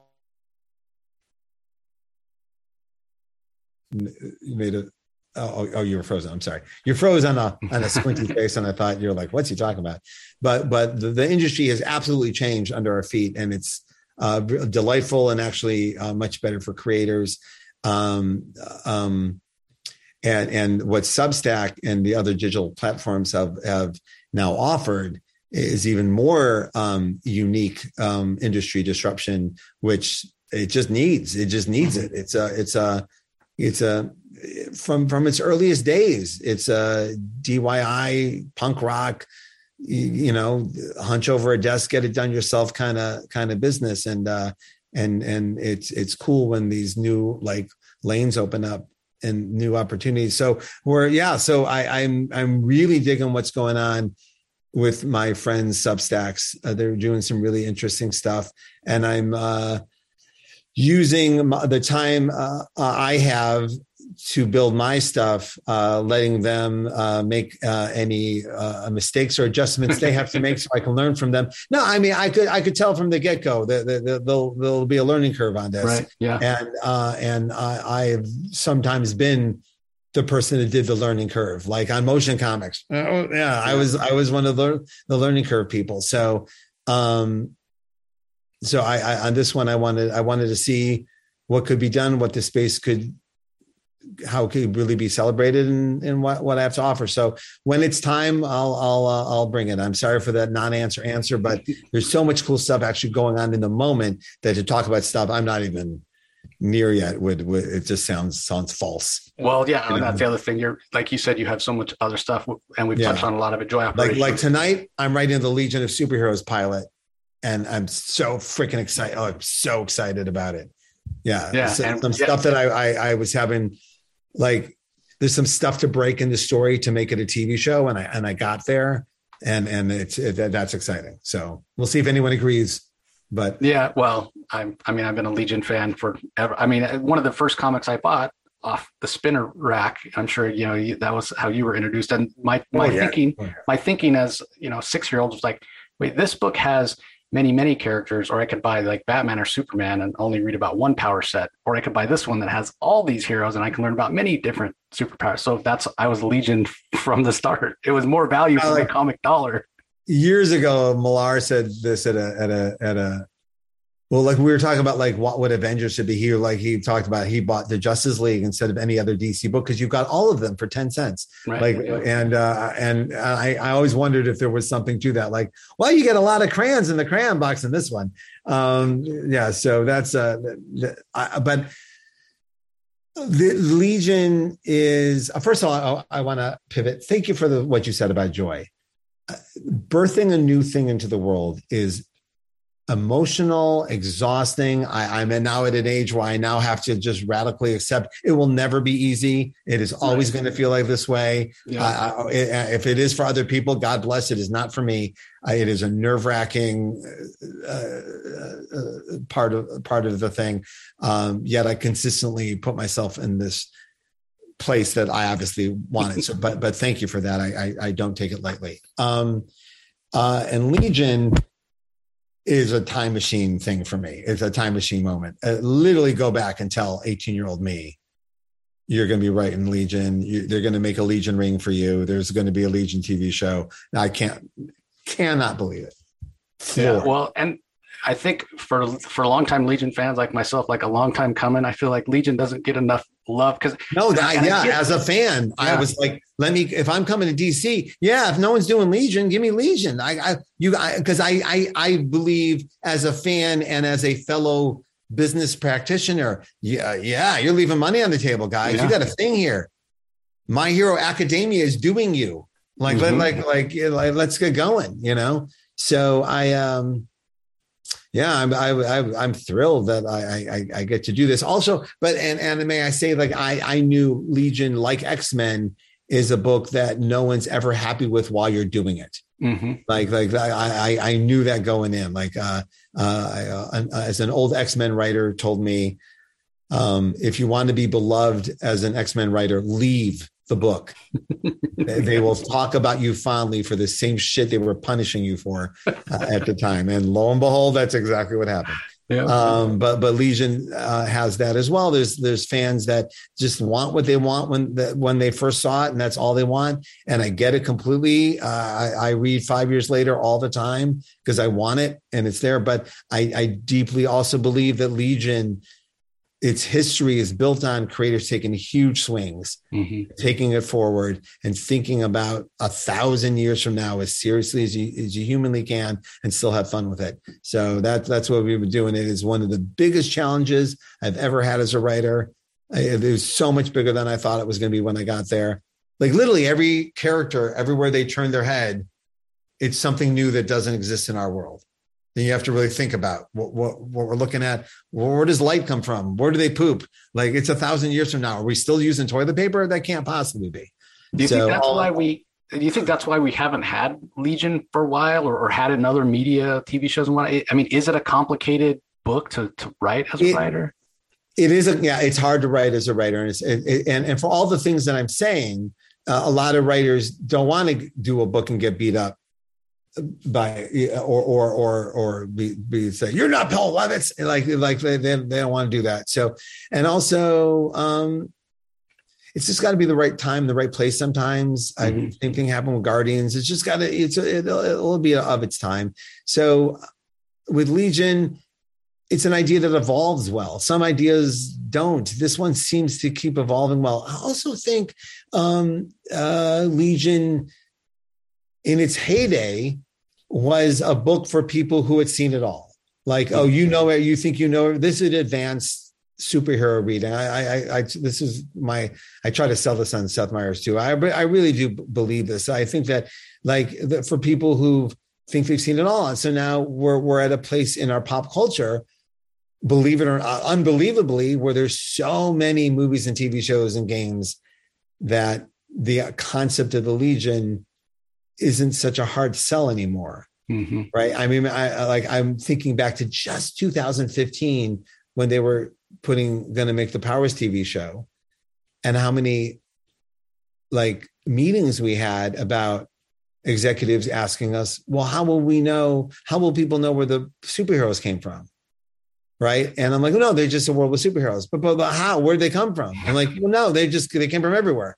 Right. And and like they couldn't wrap their heads around it. Now that's a no-brainer. That right. that's a that that just that small uh, conceit is is something Hollywood's willing to eat now, and and that's that's it's pretty big. What would you say if you, had, if, yeah. if you had to say, or if you can say, kind of what is there a particular era that the TV show is going to focus on? Is going to pull from a bunch of different eras? What, what's kind of well, the tone? it's it's I've I've been asked to adapt what Ryan and I um, brought to the table. Okay, great. But, yeah. with uh, but with with that comes our, our, our opportunity to then adapt all of these classic Legion hmm. stories mm. and things. But when when when they've earned, all right, uh, what I don't want to do, I, I, really put it on my list of things to do, is how many times the X Men movies keep killing Jean Grey, right? Because they're trying to capture that amazing moment in comics. Mm-hmm. That moment was so earned in the comics and it was never actually earned cinematically. You can't just repeat the moment and think it's been earned. So there are things that have to be earned in Legion that you can't just have Darkseid show up on episode two. Go, oh, you're great, Darkseid. Yeah. No, it, it, would be it would it would it would need a build on its own, just like it did in the comics. So that that's um that's um our our our our, our in right now. Gotcha. But like I, I a lot of Ryan's designs are actually very classic in nature, but they're they're streamlined specifically to kind of show Warner Brothers how adaptable they are. They they look look how cool this looks, right? Mm-hmm. So so we're we're we're gonna take those designs and and and develop them into the cartoon. Cool. Well, we should for for Jinx World fans that maybe tuning in, we should touch on uh, where you're at with some of the other Jinx oh, please, yeah. I, so uh, if you yeah. want to just give us a quick update on like cover pearl that you mentioned already um, scarlet um, what which one am i thinking uh, murder inc Sure, yeah. So, well, well, cover. I'll tell you, as long as we're talking about cartoons and stuff. Well, cover is also an animated uh, project at HBO Max, and that's actually how I ended up getting Legion for a cover. Um, is being developed, uh, and it was going so well. They called up and said, "What else you want to do?" And that that's always if you're a young writer, you want to know if you've done well. It's only when they ask you if, if they give you more work. That's how you know you did well. A lot of people will compliment you, look you right in the face, and say, "This is brilliant. I love it," and then and then close the door and never talk to you again. But uh, but if they go, "We have more work for you," that means they really liked it. So um with we're, we're, so cover is being developed as an animated project we have a meeting tomorrow about it and david mack is directing and rooster teeth is producing and, and making all the animation uh, and so we're we're we're doing our finishing touches on our presentation for that while David is working on the second volume that will come out um, through Dark Horse. Um, we're very very excited about it. Um, it's also really cool to see David Mack's work animated. And if you want to see like a hint of what that looks like, you can Google some of the uh, music videos David's directed. Um, the one for Dashboard Confessionals will give you just a little taste of it or look at you know the work david did in the uh, captain america winter, Sol- winter soldier uh, uh, closing credits. It's just when you see his stuff moving around it's pretty exciting. Um, uh, and then pearl will be out. Actually pearl is the next jinx world book coming out from dark horse. It's our third volume. Uh, it'll come out with our brand new um, volumes that are coming out um, through them. But uh, P- pearl is a yakuza um, crime romantic comedy um, uh, uh, uh, sorry to throw all those labels at it at once, but it is uh, uh, very influenced by the um, the Jonathan Demme movies of the late '80s, like Married to the Mob and Something Wild. So it's got that um, very specific, weird cross section of genre. Uh, that I love, and uh, it is uh, about Pearl Tanaka, a, a Yakuza uh, assassin who is also an excellent tattoo artist. And she is living a world of secrets and compromise, and it's all being playing out around her. The third volume will have her uh, really confront the truth of her family's business and her father in general. It is the work Michael is the best work Michael Gaydos has ever done. So from the creators of Jessica Jones is our new book, Pearl, and I, I hope you check it out. It's beautiful. Um, also coming is um, uh, a, a, new volume of Murder Inc., uh, formerly titled "The United States of Murder Incorporated." Um, it ends up that the United States of Murder Inc. is actually three things that are marketing negative. so, so we're we're going to lean into the Murder Incorporated part. This is an alternate history book where where the um, five families never gave up control in the 60s. And now here it is, 2022, and they pretty much own half the United States, uh, like flat out own it. Uh, they took it from America, and the entire world is a different shape and has a different feeling to it. And um, and we tell the story of Valentine Gallo and Jagger Rose, who are two very prominent people in one of the families. Uh, yeah, it is. You're not supposed to say this, one of my favorite things I've ever done. I absolutely love this. And the sixth issue of the third volume coming is me and Mike's best book, the best thing we've ever done together. Uh, so if you love Powers, check it out. Um, uh, also, that's a strong um, statement. Best thing you and o- I, I, I just proved the sixth issue of the series, and I and I said to Mike, "Do you think this is it? I think this is our best." Like just just flat out craft. Like no one else will agree or, or, care, but I, I, think this is we can look at this and put a flag in, in this one. Um, and and and that and that and in my in my constant self-loathing, if I can stop for a second and look at something and go, hey, that one doesn't suck. It's a pretty big moment for me. Yeah. That's that, that that is not, I do cool. not live in self congratulation. I, I do not. Um, uh, also coming is uh, uh, a new um, uh, printing of our Powers 20th anniversary graphic novel, The Best Ever. It came out last year during pandemic, sold out very quickly. I really, really appreciate that. Um, well, Mike and I both do. So we'll be putting out a soft cover edition through Dark Horse. I'm really excited for uh, people to check that out too.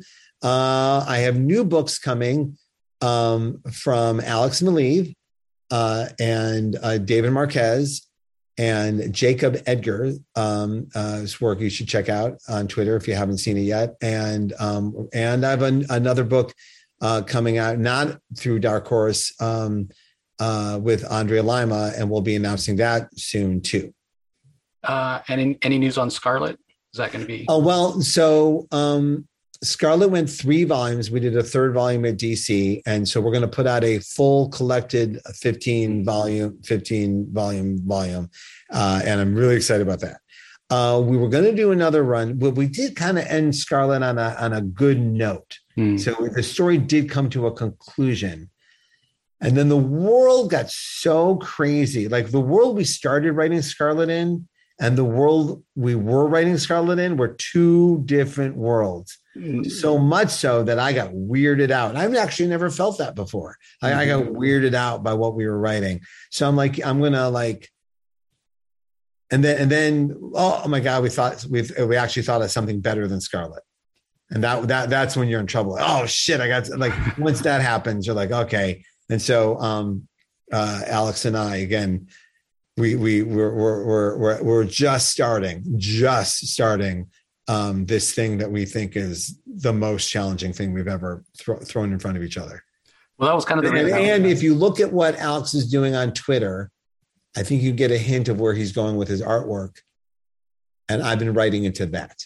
Gotcha. Yeah, yeah the reason I was asking about Scarlet is because to to your point, how different our world was from the world of Scarlet and how we kind of went that way. If you guys were yeah, to do another volume, you would have to turn it up to 11 in order to put some space between reality and that book. Yeah, and again, and I know this is different from other people, but Portland was on fire for about a year. Right. And and um my daughter came home having been shot during one of the protests uh and she was just standing she wasn't she was just she was she went down as a just to watch she's a documentarian mm-hmm. and she had a big welt on her like like um writing it became less fun yeah i get uh, uh, like it came re- yeah. it came really really real here also, there was some, and and you can check this out. Uh, there are some places in Scarlet that we lit on fire that actually got lit on fire in the real world, and that was weird too. And they're they're not connected. No one who no one read Scarlet and said, "Let's do it." Yeah. But, but the the imagery is undeniable. Uh, Alex's research was spot on. He nailed that. That's I said, Alex, you get an A. That's what that's, that's what we found out. But uh, but it's very hard to watch um, a city you love in such turmoil, and then want to write more of it. And Yeah, so Makes sense. Okay. Uh, well, going back to Weird feeling though. Weird feeling. Yeah. strange. yeah, crystal crystal ball. You guys Yeah. Uh, but going back to something that you said way back uh, about not putting too many pop culture references that sort of, you know, put a pin in something. So I'm sure you know it's the 30th anniversary of Image Comics, 30th anniversary of Mm-hmm. Spawn. Uh, so we've been doing our Spawn daily, where we And 30th anniversary of me being a published creator too. By the way, my Really? first comic came out in in 1991 through Caliber Comics, and uh, yeah, I'm gonna I'm gonna dive into that in my Substack a little bit. But yeah, I am uh, I'm officially a, a 30 year. Yeah, wow, yeah, congrats. crazy. It's weird to think because I'm only Yeah. 27. Well, the reason that I bring up um, uh, yeah, the reason I bring up Spawn, uh, obviously because you and again we we went back. We we've been reading. We we do one issue a day, and you know it'll allow us to basically go from issue one of McFarlane Spawn. We'll it, there's be about 330 issues by the time the uh, we get up to the modern. So we have 30 day a 30 day cushion if we miss. But it's been really fun to go back, and I think it holds up a lot better than people give it credit for. But one thing that Todd did do was he did put a lot of kind of dated um, references in those early early issues, which has Well- also been. But it's it's been a lot of people did. A lot of people did. Yeah, yeah, I did it too. I'm not, by the way, I'm sure someone listened to this and throw some shit up on my Twitter. I'm like, I know. I, yeah, yeah, I'm telling you, I don't like them. I agree. I'm sure there's a Spice Girl reference in there somewhere. I'm deeply, deeply embarrassed by and But could did- argue my way yeah. through. but you did the Hellspawn series. Yeah. Do you remember? And, and Sam and Twitch. Yeah. yeah, yeah, six six issues. Uh, do you remember how Todd? Because one of the things we were wondering about when those in those first uh, twelve issues, Todd got Neil Gaiman to do an issue. You got Dave Sim to do an issue. Frank Miller wrote an issue. Oh, yeah. No, no, I was not on the same list as that list. I well, was, I, I was, yeah, I mean, well, I you were just very, very raw and up and coming. I was yeah, exactly, exactly.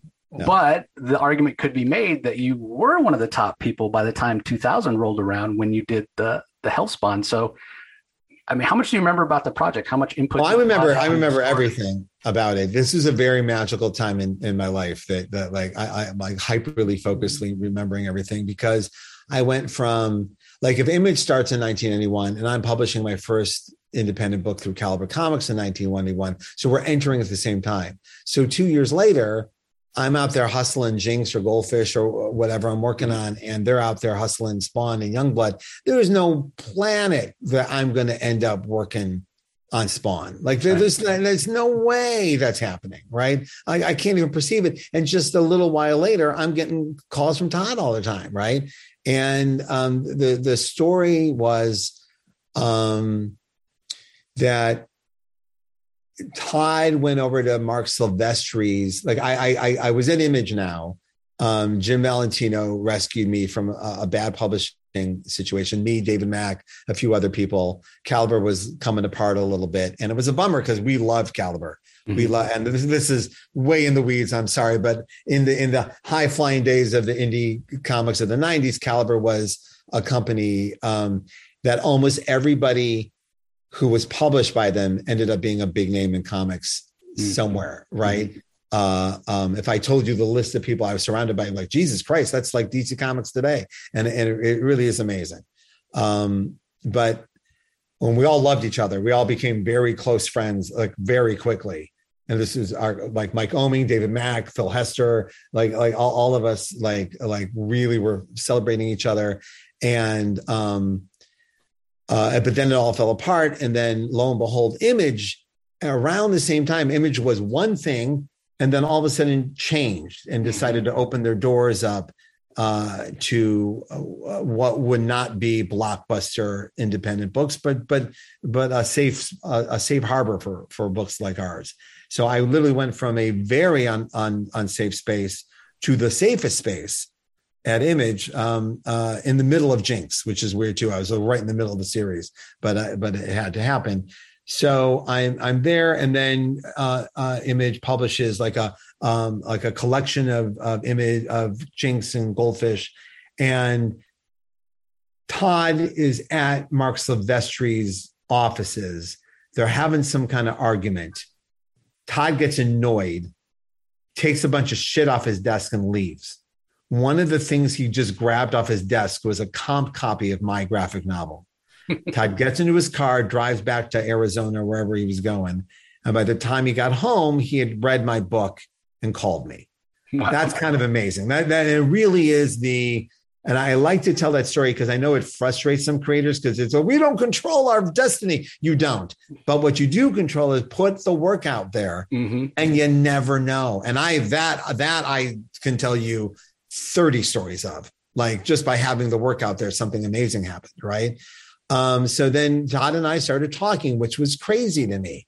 Like we're like, we're just living on two different universes. And, but it, my book really, it was nice. He really he, he, he really liked it. And then um, he said, "I have two pitches for you.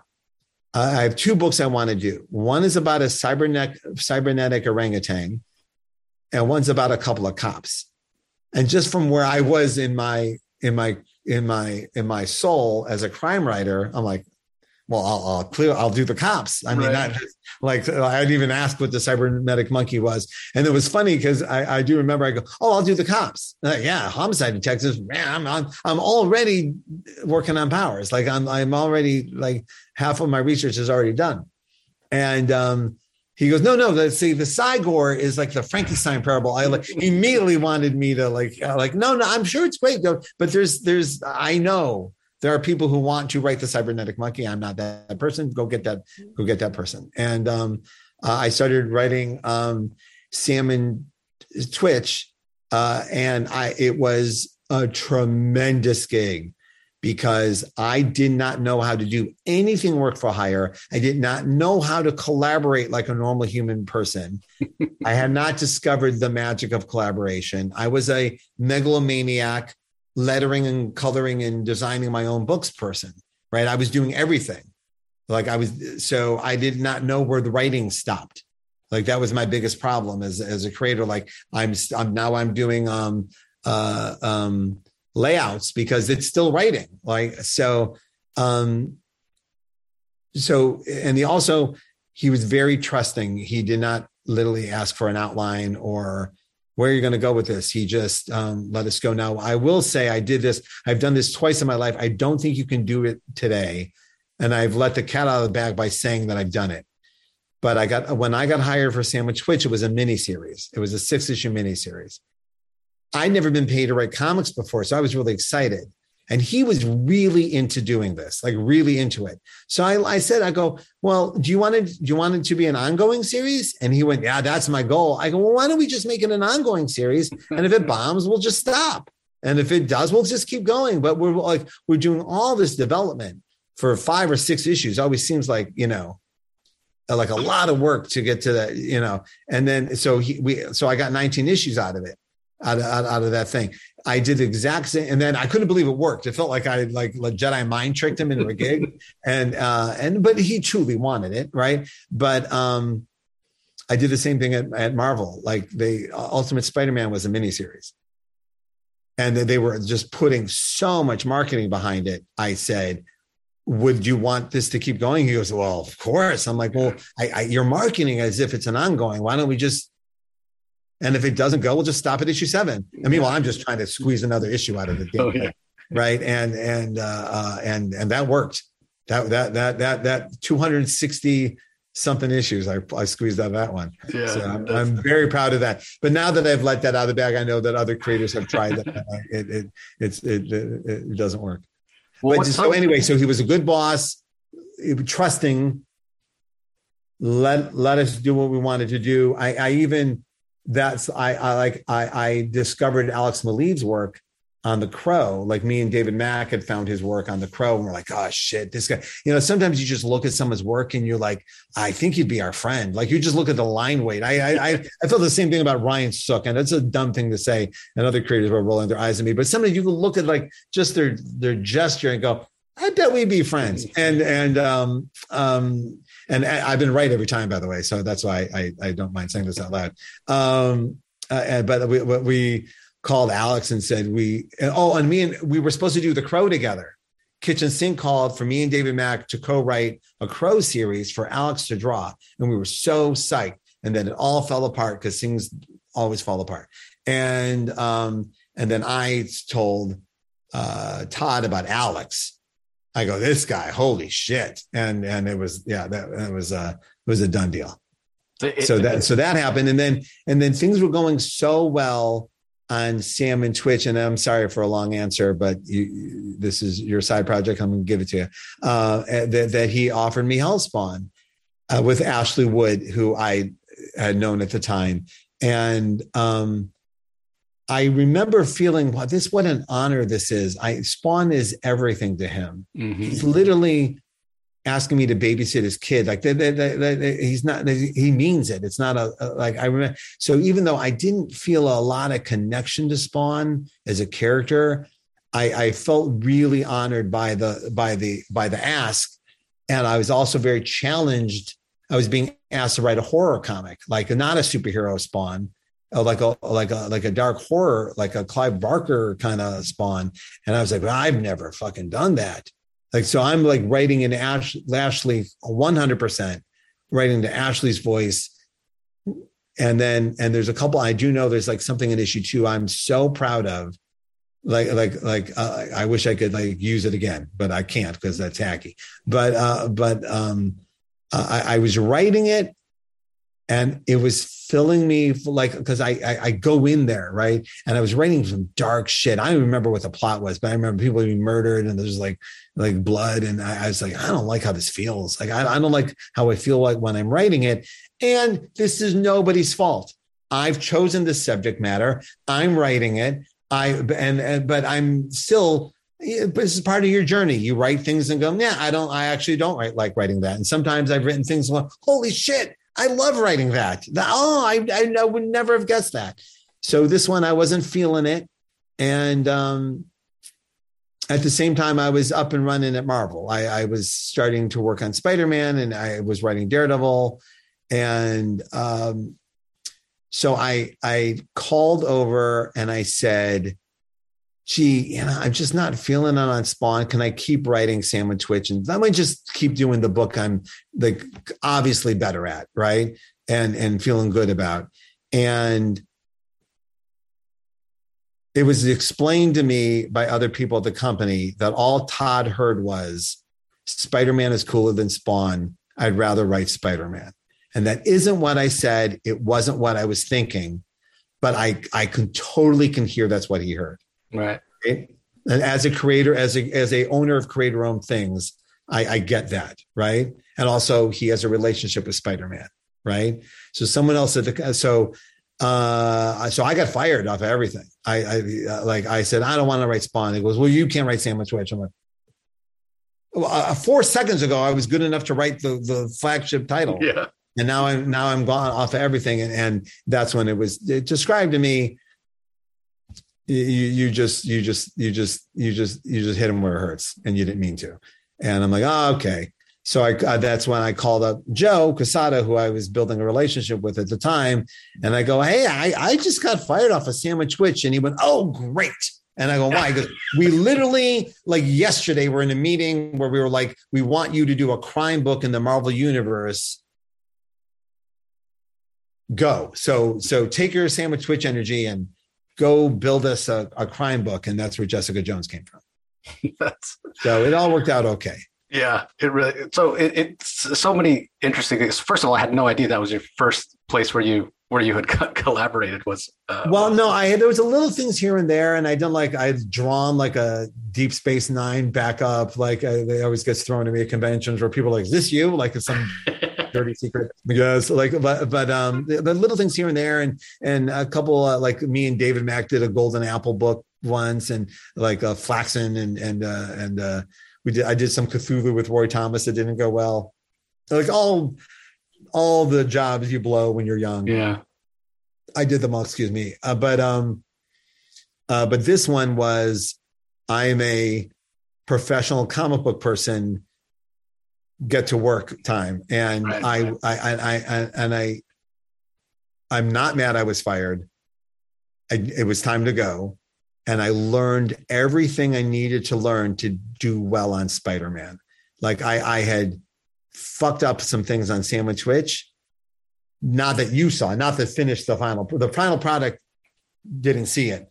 But in the development, I'm like, oh, so by the time I was ready to go on Daredevil and, and uh, I, I, I, I was ready to go. Now I know Todd doesn't care that he got me there, but it, I'm grateful, enormously grateful because I was put on the big stage and it was, it was go time. There was, you know, this is Spider-Man and they, they're, they're, they're backing it up. So Yeah, that, well, the other, and the other thing, and maybe I don't know if you know this about Todd. He always talks about just at like if you want. He's he, he's told me before. He's like every person that works for me, they should be coming into my office every day asking for a raise, because eventually I'll say I'll say like, what's the worst that's going to happen? You're going to be no worse off, right? So when you're say, we're saying, hey, why not make this an ongoing? You know, uh, on Sam and Twitch, like you were Mhm. you were playing into his his philosophy, which I I find fascinating. That's funny. That's funny. I didn't know. I was I was just looking for work. I was, I was just you know, you spend so much time. Like like my '90s was a hustle.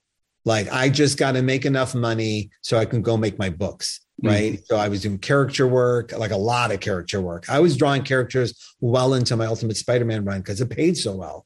Like I could do two gigs on the weekend and and and be covered for the week. Mhm. So so like and and also like yeah, it was so funny because it was so good money.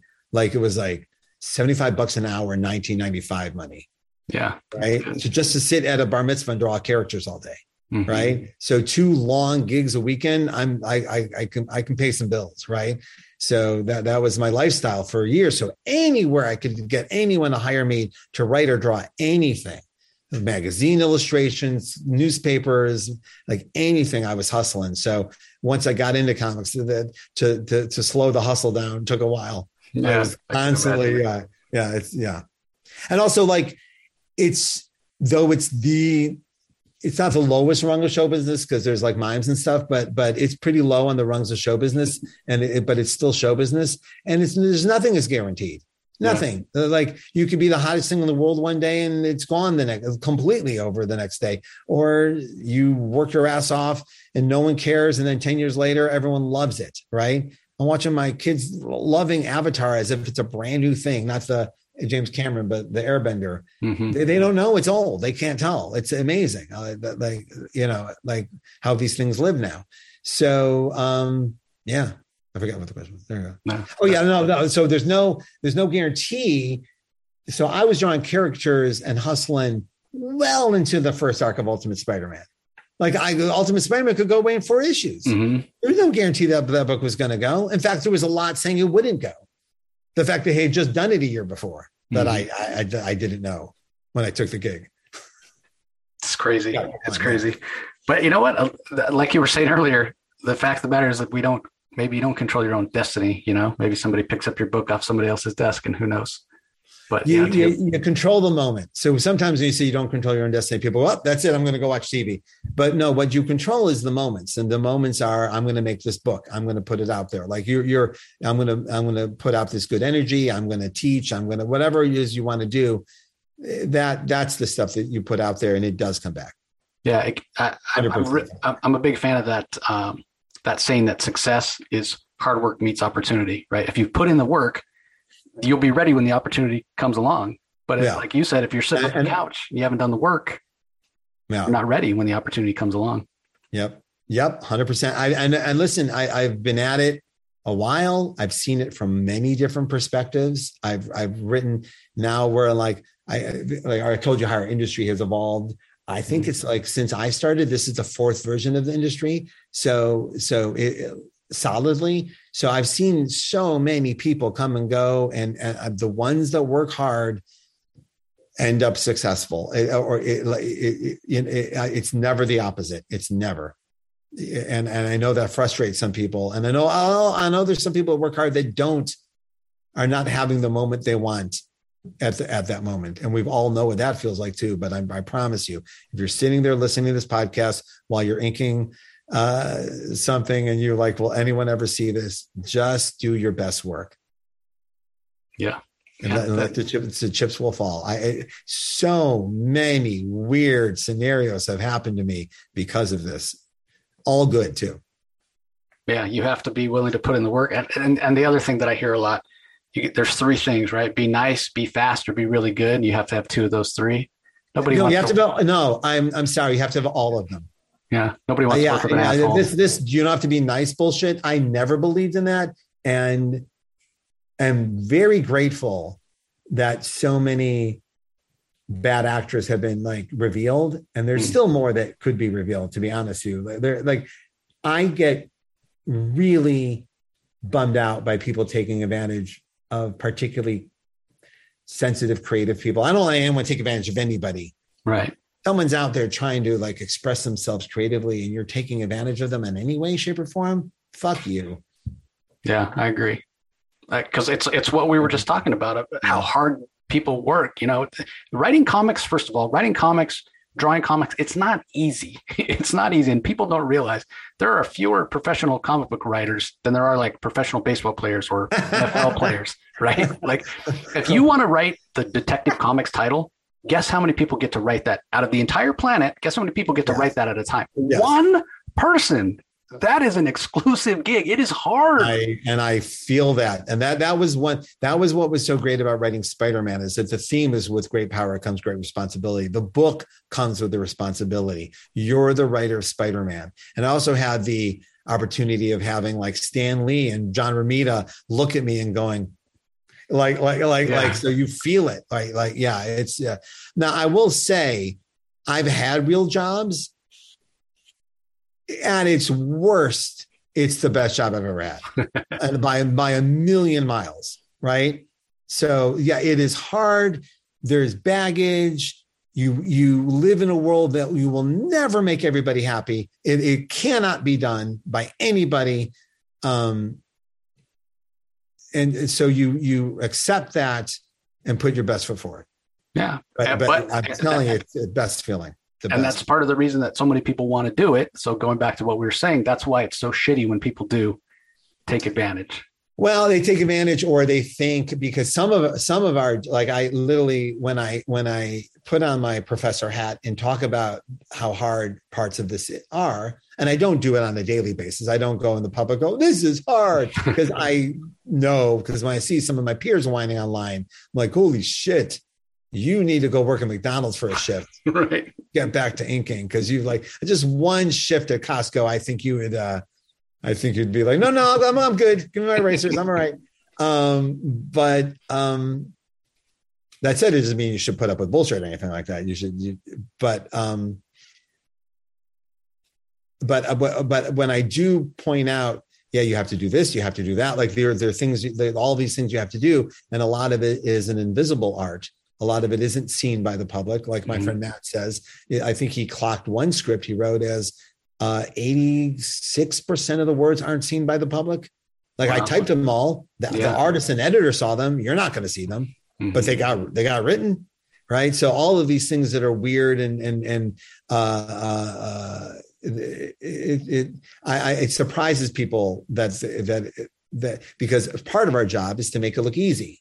Part of our job is to make it look oh that was that was a pleasure to read right that that that that that that, that took nothing and that but it's really hard to do that yeah it's really it's really hard to write a catchy song yep i remember uh, it reminds me of something jimmy palmiotti told me where he would do a head sketch uh, you know uh, just a quick profile whatever and it would take him you know maybe three minutes or whatever uh, and and you know he would charge like five ten bucks and I, somebody was like man five bucks ten bucks for that it's like you're not paying for the the three minutes it took me to do that.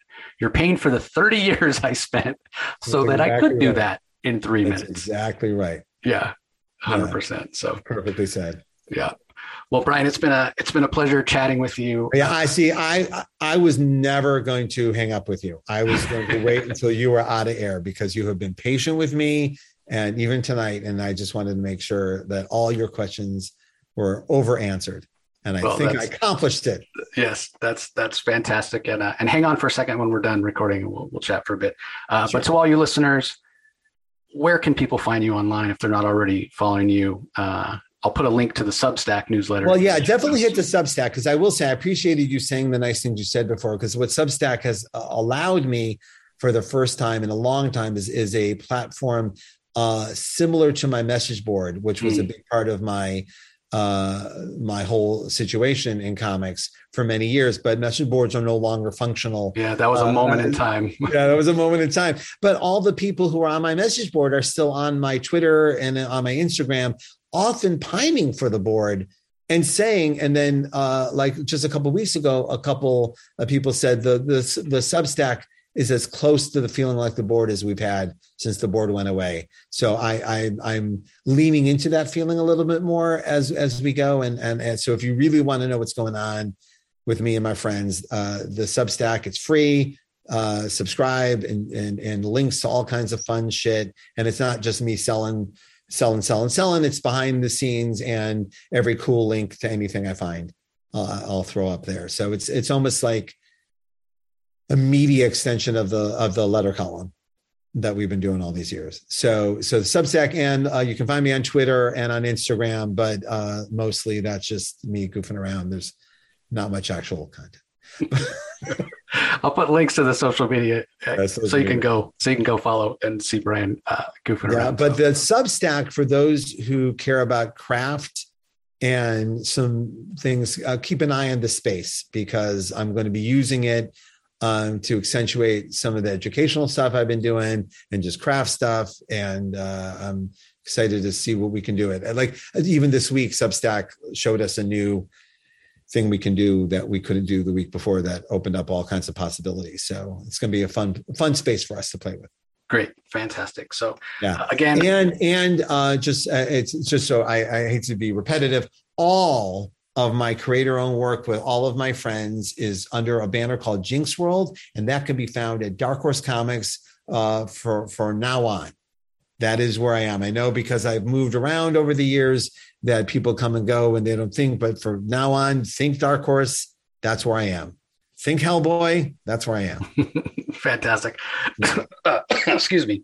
Yep. So, like I said, everybody, links in the show notes to the Substack newsletter uh, as well as the social media. And I'll probably put the, the Dark Horse Jinx World page on there as well. So one stop shopping, go check out the show notes. So again, Brian, thanks so much. Got I'm going to say before you hang up, this was an excellent conversation full of excellent questions I haven't been asked a bunch of times. So I appreciate that. So I thank do, I do pride myself on that. So uh, to you listeners, thanks so much. Hope you enjoyed it. Be sure to go and follow uh, Brian and uh, we appreciate the support as always. We'll talk to you next time. You can find the Comic Source podcast on Spotify, Apple Podcast, Stitcher, Google Play, or whichever podcasting app you prefer. Please tell all your friends about us, subscribe, and rate us. The ratings really help with our visibility and our ability to reach new listeners, especially five star reviews on Apple. Also, be sure to visit us at lrmonline.com to join the conversation, access the show notes, and discover all our other great pop culture content. If you want to email us, the email address is thecomicsourceblog at gmail.com or you can follow us on Twitter, twitter.com forward slash the comic source. Do a search for the comic source on Facebook and Instagram to follow us on those social platforms. All three spots are great places to find out when we release new episodes as well as follow all our convention coverage. So, once again, we want to thank everyone for listening, and we'll talk to you next time.